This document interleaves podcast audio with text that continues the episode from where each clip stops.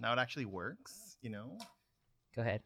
Tell me your story. So Wait, you were uh, talking about uh, the the Disney. Yeah, Drunk on Disney. Disney. So um Dana Snyder, if you've ever watched Aqua Teen Hunger Force, he's the voice of Master Shake. And on Squidbillies, he's the voice of Granny Squid. Um, he's on Thundermans. He's on basically everything. He's been in Adventure Time to like Bob's Burgers and stuff, but he is part of Drunk on Disney as well. And they basically talk about like cool Disney history and like secret drinks and stuff, which is always good. It's What do you. What do you mean secret drinks? So there's like drinks that they used to make, or drinks that you can only get at certain bars or restaurants, or like you can only get this certain drink at like Paris in Epcot from this time of the year to this time of the year, and you have to ask for it specifically this way.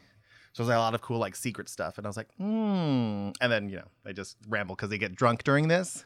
so it just starts off with Disney, ends up being like a commercial for My Pillow for some reason, and then improv for 30 minutes, which is great. So, uh, speaking of your of your pillow, uh, you have the you just had um pillow the Rick. Is he a pillow or is that Yeah. like a stuffed animal? Uh, I guess it's more like a hateful pillow. Uh, but I guess he's a plushie. There's one right there. He's drooling over there. yeah. But um, I have the the Risney Dick, which is the Disney version of him, but he's drunk, so it's Risney Dick. And uh, a really cool thing is I have that one. I have Cholo Rick. Have you seen the Cholo one? No, can you show it to me real quick? He's a gangster. Let look look it. for it while I get my levels. Okay, do it. All right, so we're back. You found the the the Rick pillows, the plushes. Yes. So this one's um, Cholo Rick, and I got to meet um, Justin Roiland, who's the voice and co-creator of Rick and Morty, which is awesome. so he told me that most of his artists actually secretly hide dicks all over their characters and make some of the characters either basically testicles or shafts. So I was like, that's magical. So I, I told him if he promised not to sue the shit out of me, which is great because he agreed, um, I would hide dicks on stuff as well. So like in the Cholo Rick, he's got a little wiener here. Oh my god, I didn't even notice that. So there's and then he's got Harry Potter underwear because he's. Yes. And then the Disney one, since it's for kids, this is one of the wonky ones because Uh-huh. the, the ears. mm-mm. This so is the this one, one, Is this the one that went to the trip with you? well, a nicer one. So his ears Oh. work proper, not this. You know, this one's special. But um, this one I didn't put dicks on. But if you turn it upside down, then technically it still turns into a wiener. Oh shaft. my god. So I'm like, I promise to put wieners all over my ricks. Don't you worry. that should be a kind of a thing you do for all of your art from now on, where you just have like a dick everywhere. I do. I have most most of my. Let's see, where do I have dicks in these? I don't have any of these prints. No, I don't really have my stuff out. But everything I always put like a tiny little one that looks like that. So some of the character designs I've done in the background of the bushes, I'll put a little wiener. Um, the new Rick card has used condoms in it, which is pretty great.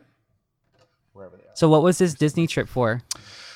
Are for luxury. Oh, Uh, she rolling in that con money, girl. That Rolling in con that pickle money. money, mom. um, no, I did a convention in Florida and I drive down because if I drive down, then I could take a lot more stuff. Because I've run into the thing, which is a good problem to have. Like if I fly there, I can only take so much stuff and I sell out the first day, which is a great problem, but still a problem because then I can't sell anymore. Yeah, because whenever I saw you at the con, because we met at SuperCon 2017, Yes. you were out of stickers, or And you was had like- forgot your stickers. And I was like, the first day, which is horrible, horrible. I should be better at this by now, you think? But um, so since I drove down there on the drive back, I was like, I have an annual pass for Disney. Why the hell not treat yourself? So me and Pickle Rick, we stopped at Magic Kingdom, Epcot, and um, Animal Kingdom. That was pretty cool. Did you go by yourself? I met with a friend called Ken Plume, um, who also does podcasts and he writes books and does a bunch of cool stuff. He's pretty awesome. I hate him. So you have, I have wanted to talk to you for about what six months already, right? Probably longer. And you've been, yeah, because I met you in July of last year. yeah, let's not do math. Math is math makes I we got older. I was thinking about, I was like, oh my god, I think it's been a year since I met Josie. and We are trying to plan this this podcast. You've been so busy. What have you been doing this past year? What's keeping you busy? a lot. So I have a lot of client stuff, and then um, I've been working on a kids book. I'm working on two kids books now with other clients. One is um, pretty awesome. We don't know the name of it yet, um, but it's a little boy who wants to go to like an island in the middle of a lake. And I think today I posted a picture on my Instagram of the island, which looks really stylized and cool. And then another Why one. does he want to go on the island? Is it like a magical island, or So- do you not want to tell me details for the story? Of the, I mean, I'm not gonna probably It's won't read the, it. the island Yeah. has the cure to herpes. No, uh, Ooh, um. I'll be right back. I need. I'm just kidding. I don't have herpes. I Uh, actually just tested myself just- for let's herpes. go. Let's just I swim. I'll swim there. Yeah. So the, I mean, the main part of the story is like the island's in the middle of this lake, and he's a little kid, so he can't get to it. So he starts asking like the frog and the duck and how to get there, and he figures out he can get buoyant to get there. But I had to make this island look like super lush um, to give you a reason to want to go see it. Um, so I just got a bunch of really like fantasy type trees. Like some of them look like celery, some of them look like weird fans from Egypt. Um, but it looks pretty cool. So I was just trying to stylize and make it simple enough for kids. But Did you have any input on the story? on that one, no. On that one, I didn't have any input. Um, on this n- other one that I'm working on, um, uh, it's there's a writer. You turned it off. details. You Here, see what. I did? You see what I did? I failed. I failed. You can use my phone. Okay. No, you should be. You should like if you go back. Not that you would, but I had my first podcast was Stir on the Road, and Mm-hmm. my first, very first podcast, I had double checked everything, and I arrived to the spot, Mm-hmm. and um, I was like the one. You see this little white part that connects to my iPad? I Uh-huh. could not find it. I apparently had left it. And i wrote a checklist and checked it and everything. Was like Yeah. "It- it's there. I know it's there. I remember putting it in there. And then she was her name is jessica perry. She's a singer from houston. She was so sweet. She's like nah no worries. We can go to best buy and pick one up real quick. That's and cool. yeah and i couldn't find one. I was like oh my god. I drove all the way down to houston to do this podcast. She took the time out of her schedule to like make time for me to talk to her. And i felt so bad. She's like nah no worries and then she ended up finding one right as we were about to leave so we ended up getting the the, the interview done and that kind of continued throughout the first season of my podcasting where Uh, like there was always technical one. difficulties all across it and it turned into a thing it's like it's a habit so like, it's like it's a thing. It's a thing now. it's a thing now yeah so it's cool it's, it's totally cool So the second story, it's actually um uh it's inspired by the books of Grayson Flynn by P.L. McCall. I think it's McCall, the second McCall. There's a lot of C's in it. All right. Um, but um, so basically he's got I believe it's five or six books out already. children's Um, books No, they're adult. I'm gonna say like steampunk pirate fantasy, which already sounds like a mouthful of awesome. Um, and I like the stories a lot. And he approached me and said, "Hey, I'd like your style. It'd be awesome if we work together on some sort of children's book version of these." how do you like people to reach out to you if they are gonna just like you have an email for that Um, yeah, they could just go to my website or they could basically hit me up. no they can't because your website is down Well, it's up now. It's up now. Thanks for the heads up. But what I was gonna say is hit me up everywhere because I'll either it's too much. It's like I forget if I forget Messenger, then I'll forget to check Instagram. If not, I'll check forget my text. I'm like, just hit me up on every. you should just get like a social media person that takes care of all that for you I know. I tried with the pickles, but they just don't listen. that but, you're uh, drunk I tried. and well, too thug. That's what it is. Because he's Yeah. a gangster. He's a Yeah. gangster. But the story. So yeah. So we decided. I mean, on this one, we did. I did have input. We had a nice long meeting about like where it could go instead of just being one children's book. We want to make it a series of eight. That's why it's going to be um, oh wow pieces of eight. So it's kind of going to be like the girl finds the treasure, does her mission, but she finds this one little thing or a key or a coin or whatever it is that then develops to an overall bigger story. So make kids kids want to read the the next story. Are it. these uh, long books, easy reads, short? How what kind? Um, they're going to the- be kids books. I want to say on average, it's probably going to be like 20 to 30 pages each. Okay. Um, but there's going to be a lot of, I, I call it Seussian. So basically, it's kind of like the, the rhythmic, the rhyming to this story, um, most likely, but we're still working out the details. But um, it's going to be really cool because it's still going to be it's going to be pirate combined with steampunk, but combined with children's book, which I haven't really seen before. How do you get is why I caught inspired for that kind of artwork? A lot of googling. Yeah. so much googling. Is it like harder than you thought it was going to be? Um, no, I mean, for me, I guess as a creative, like I like the challenge of creating something new because I'm really good at mimicking styles or combining styles. So if you say I want something like in the Pink Panther style, but something that looks Disney at the same time, I'm really good at combining styles and creating something new.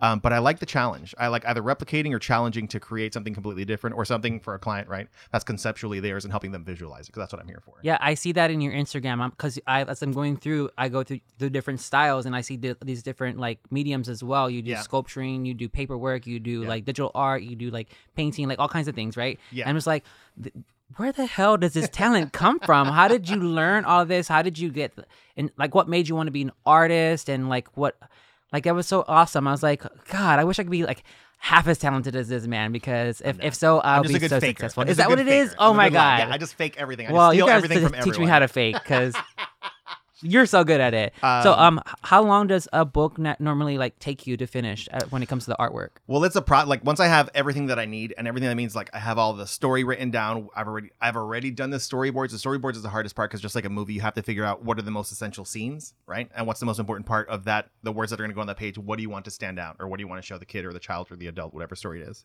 Um, so on average, I want to say if I had all the details that I needed, it would take one month to two months. But realistically, the process of doing kid's book, it's like a six months to two years process.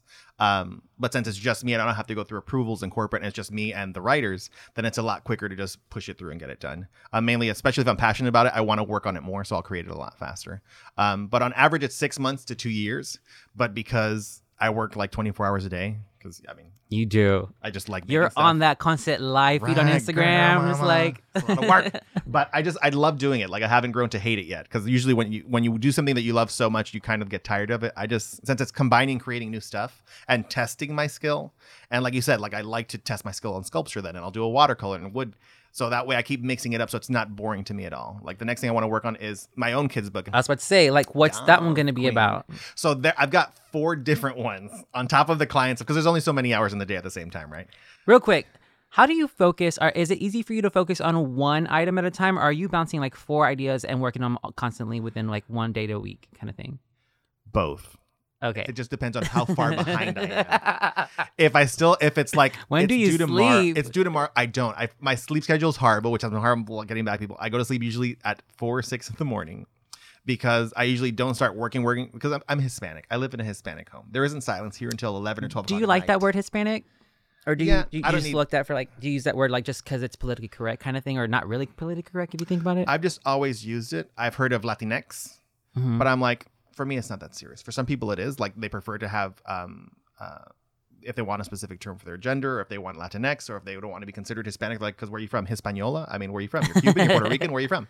Um, but I just, I've just always used the term. It's always what they made me check off in. Uh, I remember in elementary school where it'd say when you're doing a test, it'd say, "Are you are you white? Are you black? Are you Native American? Are you Hispanic?" And my mother always told me, "You always put that you're white because they'll grade your paper better." oh shit! and that always stuck with me and it's like because she's i'm first generation here Uh-huh. so she came to this country so she assumed that they would grade my papers or treat us differently if we said we were white instead of I mean, hispanic is she wrong though? that's a fair point so when i was little i would always put that i was white because i was like okay i guess my skin's peach but why isn't peach on here like as a kid you don't get it No matter it's hard totally cool. It's so cool. um but i thought that was something interesting when i was growing up i remember hearing that a lot where I had to pretend to be white or not speak Spanish around other Caucasians or white people or whoever. They could be Italian, they could be Portuguese because I'm from Connecticut and there's also an, it's a very eclectic culture.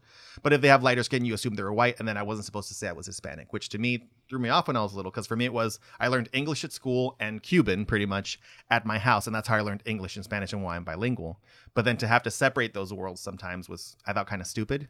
So then when I was 10, we moved to Florida, so then it was fine because that's pretty much Cuba oh yeah. in the United States. So many States. brown people in Florida. yeah. So many crazy people too. Whenever I was up there. Oh, they're horrible at driving. I know. Th- they're I'll the say it. worst drivers we are ever. horrible drivers. You guys are the yeah, worst. it's true. I'll admit that. I'll admit that. See, talking about the whole Hispanic thing before we move on, my, I just want to I just want to uh, put it in there, put my two cents. Is my mom always told me put Hispanic on the paper because we're we're brown folks, we couldn't pass as white people, and I don't think she even thought about oh maybe you'll get graded better if you put Yeah. white.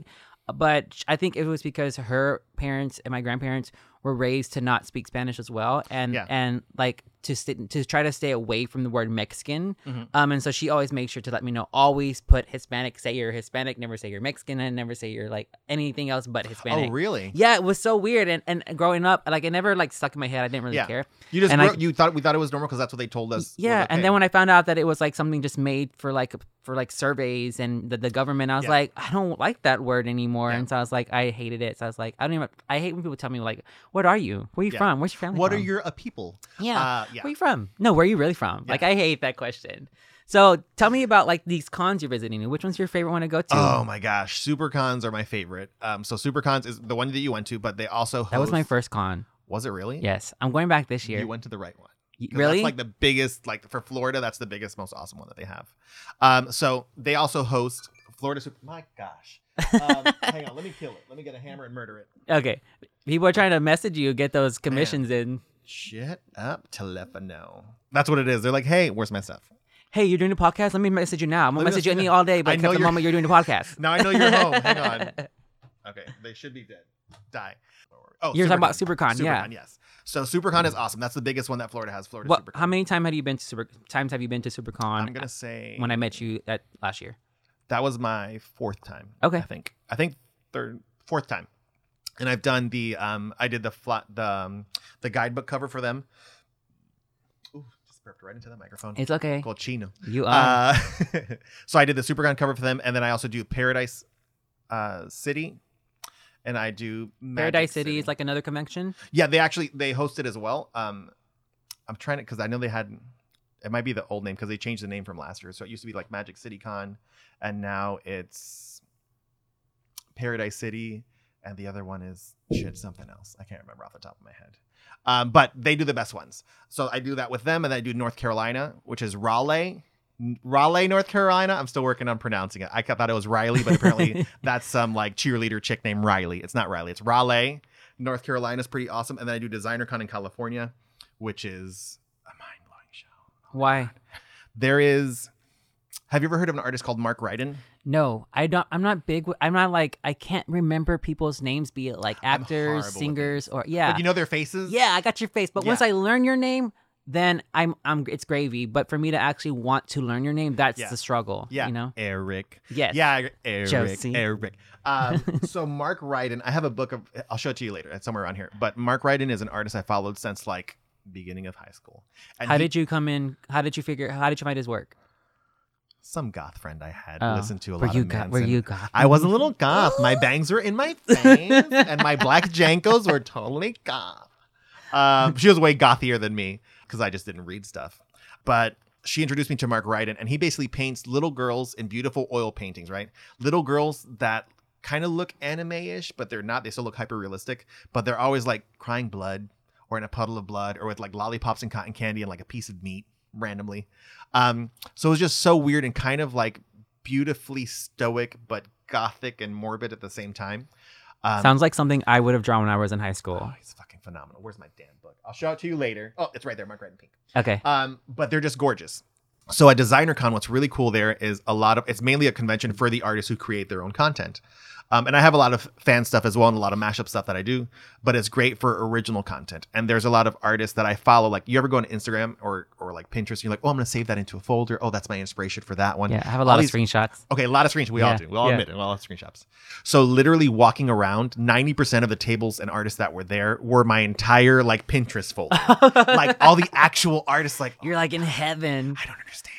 There's a lady called Olivia. I don't know her last name. She used to paint like remind me to remind you to give me a list of people just to, like look up and start following. Oh my god, yes. Absolutely. Yes. Okay. Um so Olivia used to paint she's a beautiful oil painter who paints beautifully hyper realistic pinup women and she used to do the centerfolds for Playboy. I'm going to say since the 60s, but most likely for sure the 70s. Like she would draw them out. she would paint them either in pencil or in oil paintings. So the centerfolds, like not the actual one, but there'd be like beautiful like hyper realistic oil paintings. I did not know this. If you ever look up a picture of um, Bettie Page and it looks gorgeous and painted, she painted it.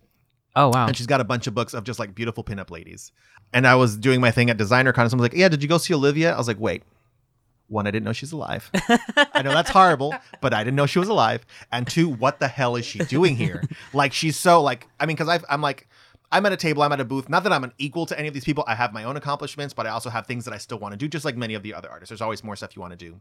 But for me, she's like way on a pedestal in the sky that I could even conceive of seeing. And they're like, yeah, she's in the artist alley over there. And I was like, shut the fuck up. Okay. So I went over there and I've never been starstruck ever. Maybe if I see Bjork, maybe then I'll drew a little. But um, so I come up to her and she's just a really sweet lady with her little cheetah jacket and some cute little hipster jack uh, glasses. I don't know how old she is once again because I'm a horrible person, but it doesn't matter. Um, age is I- just a it- number. Age is a number, girl. It's a lot of candles. That's what it is. But I know she's been doing it forever, and I'm such a fan of her work. But like you said, I'm horrible with like I can't name one of her pieces. I can't tell you where I saw it. I just know the work itself. I know the visuals. I just don't know the actual titles and names to anything. But I know the name Olivia. So I go up to her and I was like, "Thanks for doing Real what quick you though, do." how hard was it for you to go up to her first? Was it difficult? Uh, I think I was just in shock that she was there.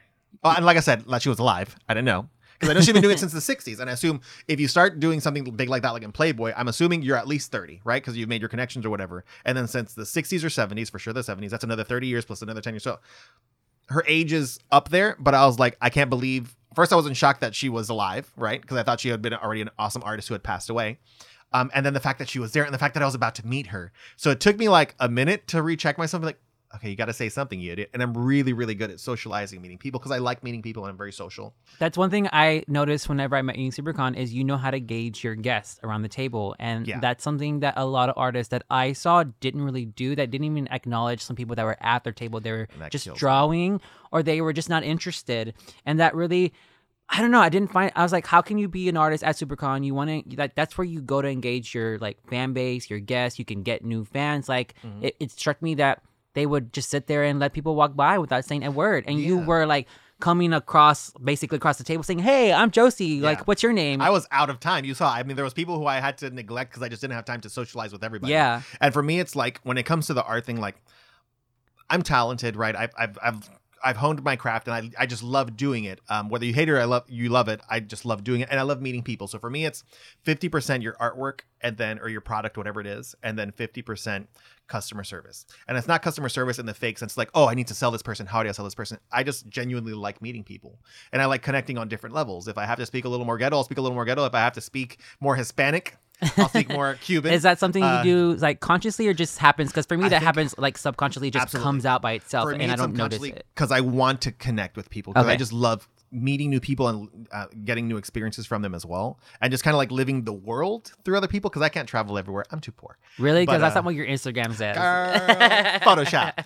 But I just love meeting people. But it does kill me at some conventions where there's really, really talented artists that I see that their their stuff is awesome. And even I've approached their table and they're either texting on their phone or just I mean, it's good to look down into your drawing book and draw stuff, but when somebody's coming up to you, you can scare them off. Customer service wise, you can scare them off because you're intimidating as an artist. You seem like you don't want to be bothered because you're in the middle of something. Yeah. And not only your sales, but as a brand, I think that's just, you know, bad marketing. Yeah. Agreed. You want people to connect with you, you know, and I've You should I- hold a class in the next SuperCon on how how I artists should like re- how they should perform at a table know at a con. I might have to because I've been doing panels at the Florida ones now. Yeah. I might have to do a panel on like artist alley customer service. yeah.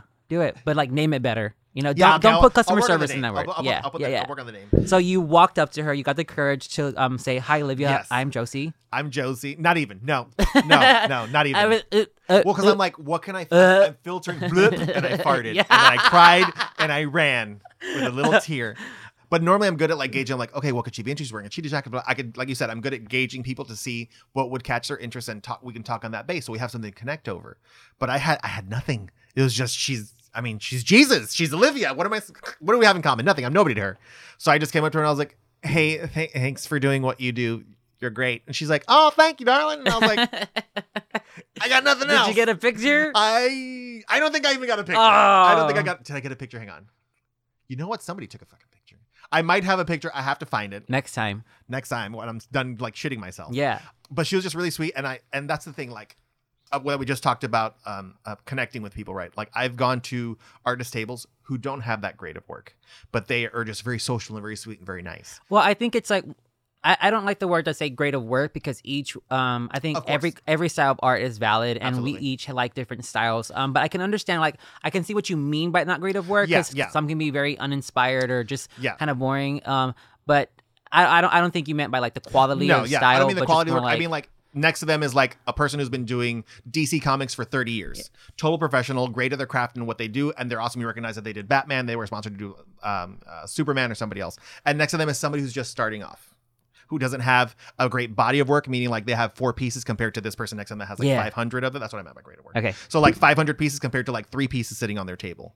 So I've purchased more from the people with three pieces on their table because they're willing to connect and talk about their art and socialize with you and tell you about a little bit about what they're working on than the person who has a great, you know, a really big body of work um, and is just there doing their own thing, just there to grab grab the dollars from your hand. It's like I rather talk to the people who still enjoy being artists and are, are growing as artists because I'm still growing as well. Than the yeah, if you're not who- grow, I, Oprah always said if you're not growing, you're dead. And or she Yeah. said that, and I was like, oh my god, she's totally right. If you're not changing and growing, then you're just like in the same position you were like 20 years ago. You're Yeah, dead. You're so like, what's the point? What's the point? you're not moving anywhere. So, have you met anyone um, in any of these cons that become your friends? What's your favorite people? Like, shout out to any of the got specific people that you can just like stick out in your mind. You're like, you know what, this girl was so awesome. Um, whenever she came up to Mike, and like, have you met anyone that? So you put me on the spot. So now the people that I don't point out are totally gonna message me and call me a shitbag, which I'm fine with because I prefer they call me a shitbag. Um, some people that I've gotten, uh, it's mainly at the SuperCon ones because that's You when I really get to enjoy the weekend. We could do an update, like you, you can, Okay, you I'll can like, you, yeah, you can like voice record on your, Fair you, enough. like a little like, I want to thank, you know, and all the people you Did forgot. I forget to mention Satan? Thank you, Satan. Ah, man, what a fail. Hang on. okay. That's the one I didn't turn off. You were saved by the bell because now you have a little bit of time to think of some names that you might have forgotten. I do. I should be googling them Yeah, right now. just pretending you're taking. A, let me answer this text message Let real me- quick. I swear. Bing, bing, bing, bing, bing. Oh no! I gotta go to work. Uh, you Let me get planned this of the all of these I interruptions. I planned it. Yeah. Get rid of this one because the screen's not working and I can't it. Okay. Room under a pillow with the door closed. I So like, are all these phones for like each one of your tricks that you have? I, I, you're like Which one did you call? Let me find out. Okay. ah? No, I recently lost my phone. I got a new phone, but that one, like, is a refurbished one, but the screen won't work. It's too much drama. Too many phones. Too much drama. So we're talking about um your experiences with the fans that you've come in contact with in their cons. Well, fans and artists. oh, okay. Okay. Well, that's another one. That was a separate question because right now, Okay. part question part one was about the fans, and then Okay. and then we could do a part two. Who's your favorite artist or person you've met at a con? I have met a lot of freaking awesome people at the cons, and like we said a minute ago, it's really hard to remember all their names. Yes. But so and I please don't want to single forgive a person out. Josie if he doesn't say your name. Yeah, don't hate me. We'll do like another podcast, and we could just Okay, say we'll all the, the and that in, podcast yeah. is just gonna be all the names. Okay. I'm just gonna say like Hater in the gang, and he knows who he is. Like there's a posse of like I'm gonna say eight of them, and they're my Cuban peeps because since I moved out of Florida, I'm I, I'm missing my Cuban peeps because we're um loud and annoying, which is really fun. Um, You so don't every- say. You don't see. You don't say. um, what did he say? He didn't say. Um, but every time, every time they come to my to my table, it's like a big slice of Miami slash Cuba, and they're just there. And then Hater and his friends usually dress up like they're they're big. Hater's really big and hairy, like ten times hairier than you. And oh my god, I'm up- like super fucking hairy. yeah. When I met him, I think it was when I met him. He dressed up like Totoro, and all he had on was a little gray speedo with all his hair out, Oh and like the Totoro ears and an umbrella, and it's like. I'm in love with you guys already. He's awesome. And then like so him and the gang are awesome. I have my friend, I don't know if I don't think all of them are, gonna say their names. Do you ever go dressed up to the cons? No, I wore a Ah. Patrick pajama once, which I thought was okay. great, but kind of lazy, like Pat Patrick. Yeah. But I'm dying to do drag. That would be Ooh. badass. But I'm just so busy I'm- running around yeah. and meeting people. I was like, I and can't you want to do it my- right, you know. I want to do it in six inch Yeah. stiletto, no, eight inch stilettos. But maybe one of these days, Yeah. if I have, if I don't have to like man the table the whole time, then I'll like, I could do it. I'm gonna do drag for the first time this year. So just like randomly, I'm just gonna go out one day. I'm just gonna do it, but I'm gonna try to. I'm gonna like, take the, my time to do it right because I don't Uh-huh. want to be like. I don't want it to be look like crap. Yeah. You know? Are you gonna Are you gonna shave your beard? Or are you gonna be a No, bearded I'm gonna be a bearded queen. bearded queen. Ah, So you're talking about Uh, Hater and his uh, group of people that were at the table. Hater, hater, my Cuban buddies. There's my friend and his girl. I'm gonna say he's my wheelchair friend because uh, he comes in his wheelchair and he's amazing and he's the most positive, awesome person I know. And all we say is dick jokes and wheelchair jokes, which is so. I say the dick jokes, he provides the wheelchair jokes, and we just die the entire time. And I mean, there's there's there's so many. A lot of them are people that are other artists who work the conventions, and where some of them are volunteers. Some of them work for the conventions, like SuperCon. The entire team there is just they're such friendly, sweet people. Like even if I can't go sell anything, just getting to hang out with them for the weekend is like, this is awesome. I get to do this for a living. I mean, I when I I had never been to a convention, so I didn't know what to expect whenever I went to SuperCon. But when I this the second that I walked into those doors, I cannot tell you how eh, like there were not enough words to say how much this felt like home, and I had arrived in Yeah. somewhere that like it just felt like that's the only way I could put it. It felt home, it felt right, and it was like the most happiest place in the world. Like it was like Disney times ten, you Yeah. know. and then it no was so beautiful. thing stands out. Lot. Yeah, and then there weren't like, even even people who didn't have like super great costumes. Like there aren't people out there like, oh my god, your costume sucks so bad. Yeah. You know, it was just like, wow, it was just like so much love around the um Yeah. the, the building, and I made some friends there too. It was really awesome. And why did you go? Who like did somebody invite you? Did you get a free ticket? Like I've you end up always going? liked, I've always,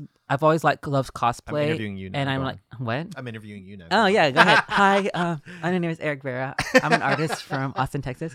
Uh, no, uh, I had always appreciated the art of cosplay Mhm. and um, just art in general. And like, I love Doctor Who. I love Adventure Time. I love Steven Universe. I just love like animation, and so, but I never had like the money to just go out and Yeah. and and to go to all the cons or just like the nerve to go because like I've always wanted to go to Comic Con, but like I was just so nervous to travel by myself to Mhm. California. And then my friend was just one time like she was like, "Hey Eric," she goes, um, "I have an extra ki- extra ticket for um, um SuperCon. Do you want to go? It's a like it's a convention in Florida."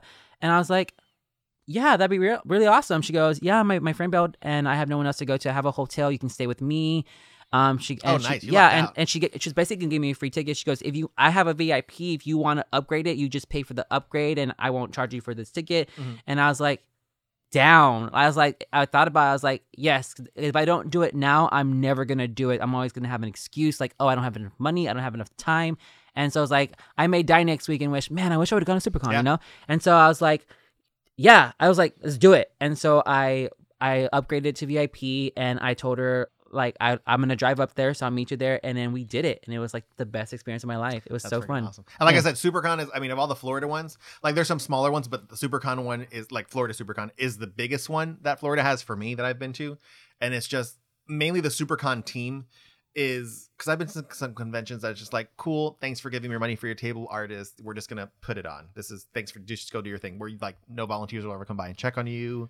Like you can't find trash cans. It's some of them. oh them my god. genuine art. They're just not run very well because Mhm. some of them are mo- more about selling the table to the artist and making that money back and then selling the tickets than actual the experience of the viewer. So the Florida ones I like a lot, and the reason I keep going every year for even the smaller ones is because it is like a family environment and they really care for every person that comes through the door which is really nice. Like if you have any issue i saw a girl lose like her purse or something and they and her prints like she lost her purse and the prints and the art that she got and they Oh went around to different tables and they were like they asked the artist that she'd gotten stuff from and a lot of the artists donated more stuff just That to make so up for that even though they didn't have to do any of that right um it was it was really cool and and that was just like the volunteers just putting it together just to give this one person a better experience um for having come to the convention you know what i'm saying yeah. I'm sure they only paid like thirty dollars for coming in, but they got this great like you, she was a queen for her day type thing. Even though her day went horribly, Yeah. they tried to make up for it.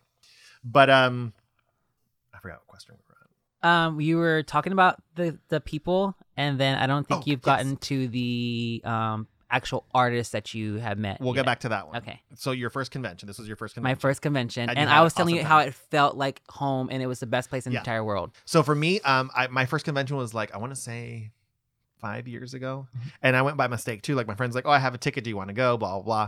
So I was like, all right, and it was for um, Comicpalooza here in Houston. And I was like, okay, I guess I'll go. I mean, people are going to be dressed up like, I don't know, like Spider Man and stuff or comic books. Cause I don't really, I never really read comic books. And I know that's like blasphemy. Since I, I, I don't read. I've only read like a handful of my life. okay. I, don't want to get into it, but I I want to as so well. I you know what? There, I didn't know this is a thing. If you don't really get into like you don't have the time to go look for comic books or, or buy them, Mhm. or uh, there are some YouTube channels, or at least I know one that does. Um, like they he he buys the comics and he does them live like on YouTube. Like he shows you like he basically goes through the Oh, comic and he like brings it to life. That and he, sounds and he really like he cool. voices the comics and he so he does like Star Wars right now.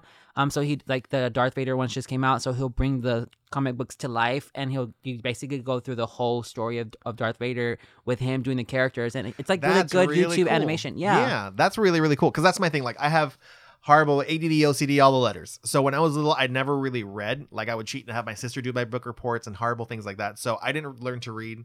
I think it was like in my senior year in high school, I was like at barely a ninth grade level of reading because I'm a visual person. And it would just like, I would read a sentence and I wouldn't retain it. So I'd have to read a sentence three times so I can visualize it in my head and then I'd remember it. So I was really bad at remembering stuff that I read. So I really wish I read more, which is why I got so into the art world. But little by little, I've been getting more into it, um, especially now doing kids' books. And there's certain books that stand out to me and make me want to read them, which is the types of books that I'm working on now, the, the ones that catch my interest. Because I figure there's other people out there who it's hard. You know, it's like, oh, look, a butterfly. Oh, no, but look at that color over there and that light bulb over there. It's just really easily distracted. Basically, our interview right now, Yeah, right? basically this. Basically this. Speaking of your book, real quick, before you, you continue on with this story, I just want to say the ones that you're coming out with.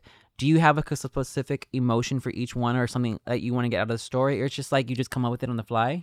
I kind of sit there. I guess it would be on the fly, but I kind of sit there like one of them's already written, and it's called "A Girl and Her Fish," and it's inspired by a painting that I did of um, a girl with blue hair. She had blue hair, like a two foot neck, and buck teeth, and this weird koi dragon fish that's wrapped around her neck. And oh, I saw that. That that's that. I saw that on your Instagram. You just recently like posted like a, Yes. couple weeks ago. Mhm, mhm. But I don't know. I don't think I put the story to her. So her, No. I already wrote the story, and hers is kind of like one of those Seussian stories that kind of rhyme. Um, but that one's more like an adult version of one. But I've done it before where I just kind of like I'm making up each sentence as I go along, and that's the second one that I, I'm sorry, that's the third one that I've done. The other one's called um, "The Boy of Silver," and it was um, they basically kind of like one sentence just leads to the end, and I realized that both of these stories at the end they have a really nice moral. Like the last line of the girl and her fish one, I believe it says. Um, my brain, my brain. Hang on. it's okay. lets you lets you open the gates of the keys in your mind, leaving feelings of judgment and hatred behind. Um, a hug goes a long way. I'm sorry, a kiss goes a long way, but a hug's even better. For a girl can be happy if you only let her. So basically, like each sentence kind of led, and at the end, it just was like a feeling of acceptance of yourself in both of them. And the boy of silver one is basically he's born silver, and then his family can't know, so he paints himself gold the entire time. And then halfway through it, he realizes, screw this, I'm gold. I'm sorry, I'm silver. I'm gonna let them know I'm silver. That's so cute. It's kind of like uh, how like maybe a transgendered person might like going through life. You know? absolutely. And for me, it was more about being gay because I didn't come out till I was 16. Um, so it was a struggle for me, and that's part of why I was goth, and I would hide behind my hair for a little bit because I didn't want anybody to notice me. So you basically like, I'm not gay, I'm goth. I'm not. I'm just vamp. I'm vamp. Right now. but um, but mainly the the Boy of Silver when I wrote it in high school, and it's still true to me because when I read it back with these different like transgender issues or queer issues, um, or any issue of just wanting to be that you're different and wanting to for people to accept you exactly how you are, even though they don't know you're that way. And kind of a story of coming out. Um, the Boy of Silver really, really stands out for me that for that one because I was making it up as I went along, like each sentence at a time. I was like, oh, that'll rhyme, that'll be cool, that'll be rhyme, that'll be cool. It's crazy Um, that as an adult you might see that, but as a child you might not like it might not be in the forefront of your mind where you don't notice it, but subconsciously you you just relate to it so much that you start Mm-hmm. to find these little things in art that like help you find out who you really are as a person. And Mm-hmm. I feel like that's a story if I was younger that probably would have helped me a lot as a child. Absolutely. Like be comfortable with or help me identify who I am as a person. Because I knew I was gay since I was like four. And so Yeah. like but I didn't know what Me the too. word was or like what it meant until Yeah. you start getting older. But I think if I had like literature or art or anything or movies, which there wasn't a lot back in the day, um, to help me figure out like what the word was, what it meant, and what that it was okay.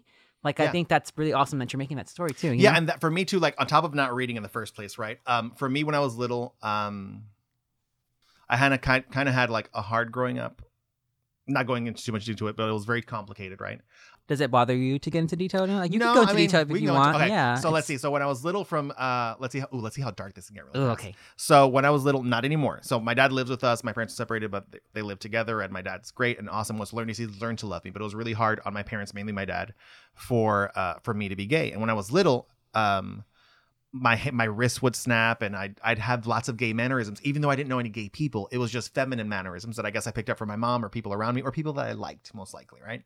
Do you Um, think some of those just come naturally to you? Like They they're did. just like instinct to They like did. how you should react? Like I don't you remember didn't ever- have to pick it up from somebody? Absolutely. Like I think it was subconscious. So I don't think I would purposely stand like this, like a little T Rex. felt Like, imagine natural. a little kid just standing like a T Rex. But it really Were like you a chunky kid? No, I wasn't. I was Okay. like they thought I had tapeworms. I was super skinny. What happened? I don't know. But I That wasn't like- a read, by the No, way. how it is. I see how it is. But um for me it was it was just natural because I remember him like beating the shit out of us when I was little, which sucks. I used to drink a lot more. He doesn't drink anymore. Um, but he would beat the shit out of us because or out of me because I would have T-Rex arms. And I'm like, my arms just naturally fall in this position. Like I'm not doing it on purpose. I'd purposely try not to do it so I won't get my ass kicked. But it just kept happening. And there was a lot of little stuff like that. And I knew I was gay since I was the moment I remember realizing that I liked boys was when I was seven. Excuse me. When I was seven, but it wasn't about, and it was really hard. Can we say bad words? I've been saying them the whole time. oh yeah, Okay, this good. is not like a. This is good. That's good. So when I was, I remember coming out to my mom when I was 16, and she's like, "I just don't get why you like guys." And I was like, "Well, I just I feel more comfortable with the guy. It's not so much." Was it hard for you to come out? It was surprising to my mom. To my mom and Mm-hmm. my my dad was super easy because I was already over his ass. At this point. But my mom was super easy, but she just didn't. I thought she'd be a lot more understanding. She just kept telling me she just didn't understand. She didn't hate me for it. She wasn't mad at me. She just didn't understand it. what is it like in like uh, I I'm come from like a Mexican background, Mm-hmm. so uh, how is it? How's it accepted or handled Um, in a Cuban like background? Well, now I mean, there's a lot of like in every uh, Latinx community, Uh-huh. uh, there's a lot of machismo. Uh-huh. Just like in the black Yeah. community as well, there's a lot of like a man's a man, men don't cry, and all this other stuff. So like, there was a lot of physical abuse because I had from my dad because also he was drinking a lot more. But um, there was a lot of physical abuse because like I remember at one point my mom to- he told my mom that I was gay because she didn't take me to the doctor. So it was like a psychological problem. And I was in high school, I was the president of the Gay and Straight Alliance Club. And I remember like standing up in front of the Christian Coalition because they kept taking away the rights for us to get fired if we were sexual orientation, or they took it off, or they put it on, and took it off, or they put it on. And one of the things I went up there and said when I had to speak to the city councilor, I can't remember who the hell they were, um, because a lot of the Christian uh, coalition people would go up and say, "Hey, this is a choice, and we don't think choices. What if I chose to have sex with a sheep? Then should I?" Blah, blah. You know, they always have the same stupid examples. And I went up there being a 16 year old kid still getting picked on and called faggot in school and all this other stuff. And I went up there and I was like, this isn't a choice. If it was a choice, I would choose not to get beat up. I would choose not to get thrown footballs at or basketballs at me. I would choose not to be singled out. I would choose the opposite. Who the hell would purposely torture themselves like this every day of their lives, telling them from your friends and family saying you're going to go to hell because God doesn't love gay people to kids at school picking on you 24 hours a day? Like, who would choose this? Nobody would choose this. I change it immediately. Did that affect you like your self esteem and self worth whenever you were younger? You know what? I think until I was 16, when I finally came out, my relationship with my mom didn't really develop. And I thought, because you always think you're you, right? You always think you're the same exact person. But I had a, I'm gonna say like a group therapist in high school, and on my senior year, it had already been two out two years since I had come out, and I was gay and straight alliance club. Um, it had been two years, and she's like, "I just want to point out that you're a sunflower now." And I was like, "What do you mean I'm a sunflower? I'm awesome." And she was like, I've been a "Ah, motherfucking girl, sunflower. I've been fucking shiny. and she's like, "When you first came this to me." girl is on fire. she was like, um, when you first came to me, you were really quiet and you wouldn't speak and you wouldn't talk to people, and now you talk to everyone. So I guess like this big like social butterfly that you see, like you were saying at the convention, that I like talking to people. Before it wasn't like that. I was, I guess, a recluse, and I didn't want people to make connections with me, and it was mainly because I didn't want people to catch me saying something gay or doing something gay. And it was, it's all in your head at the same time, but it's just regular life for you, so it doesn't feel weird. You just know that you always feel uncomfortable, and you don't want people to catch you. And I guess from somebody being outside of the picture going, Hey, you've changed so much. I'm like, what are you talking about? She's and, and for that was like a self-reflection on me. She was like, You've changed so much and you're such an extrovert now. Is extrovert the one when you talk to people? yeah. Okay. She's like, You're such an extrovert now. I had to look up definitions here.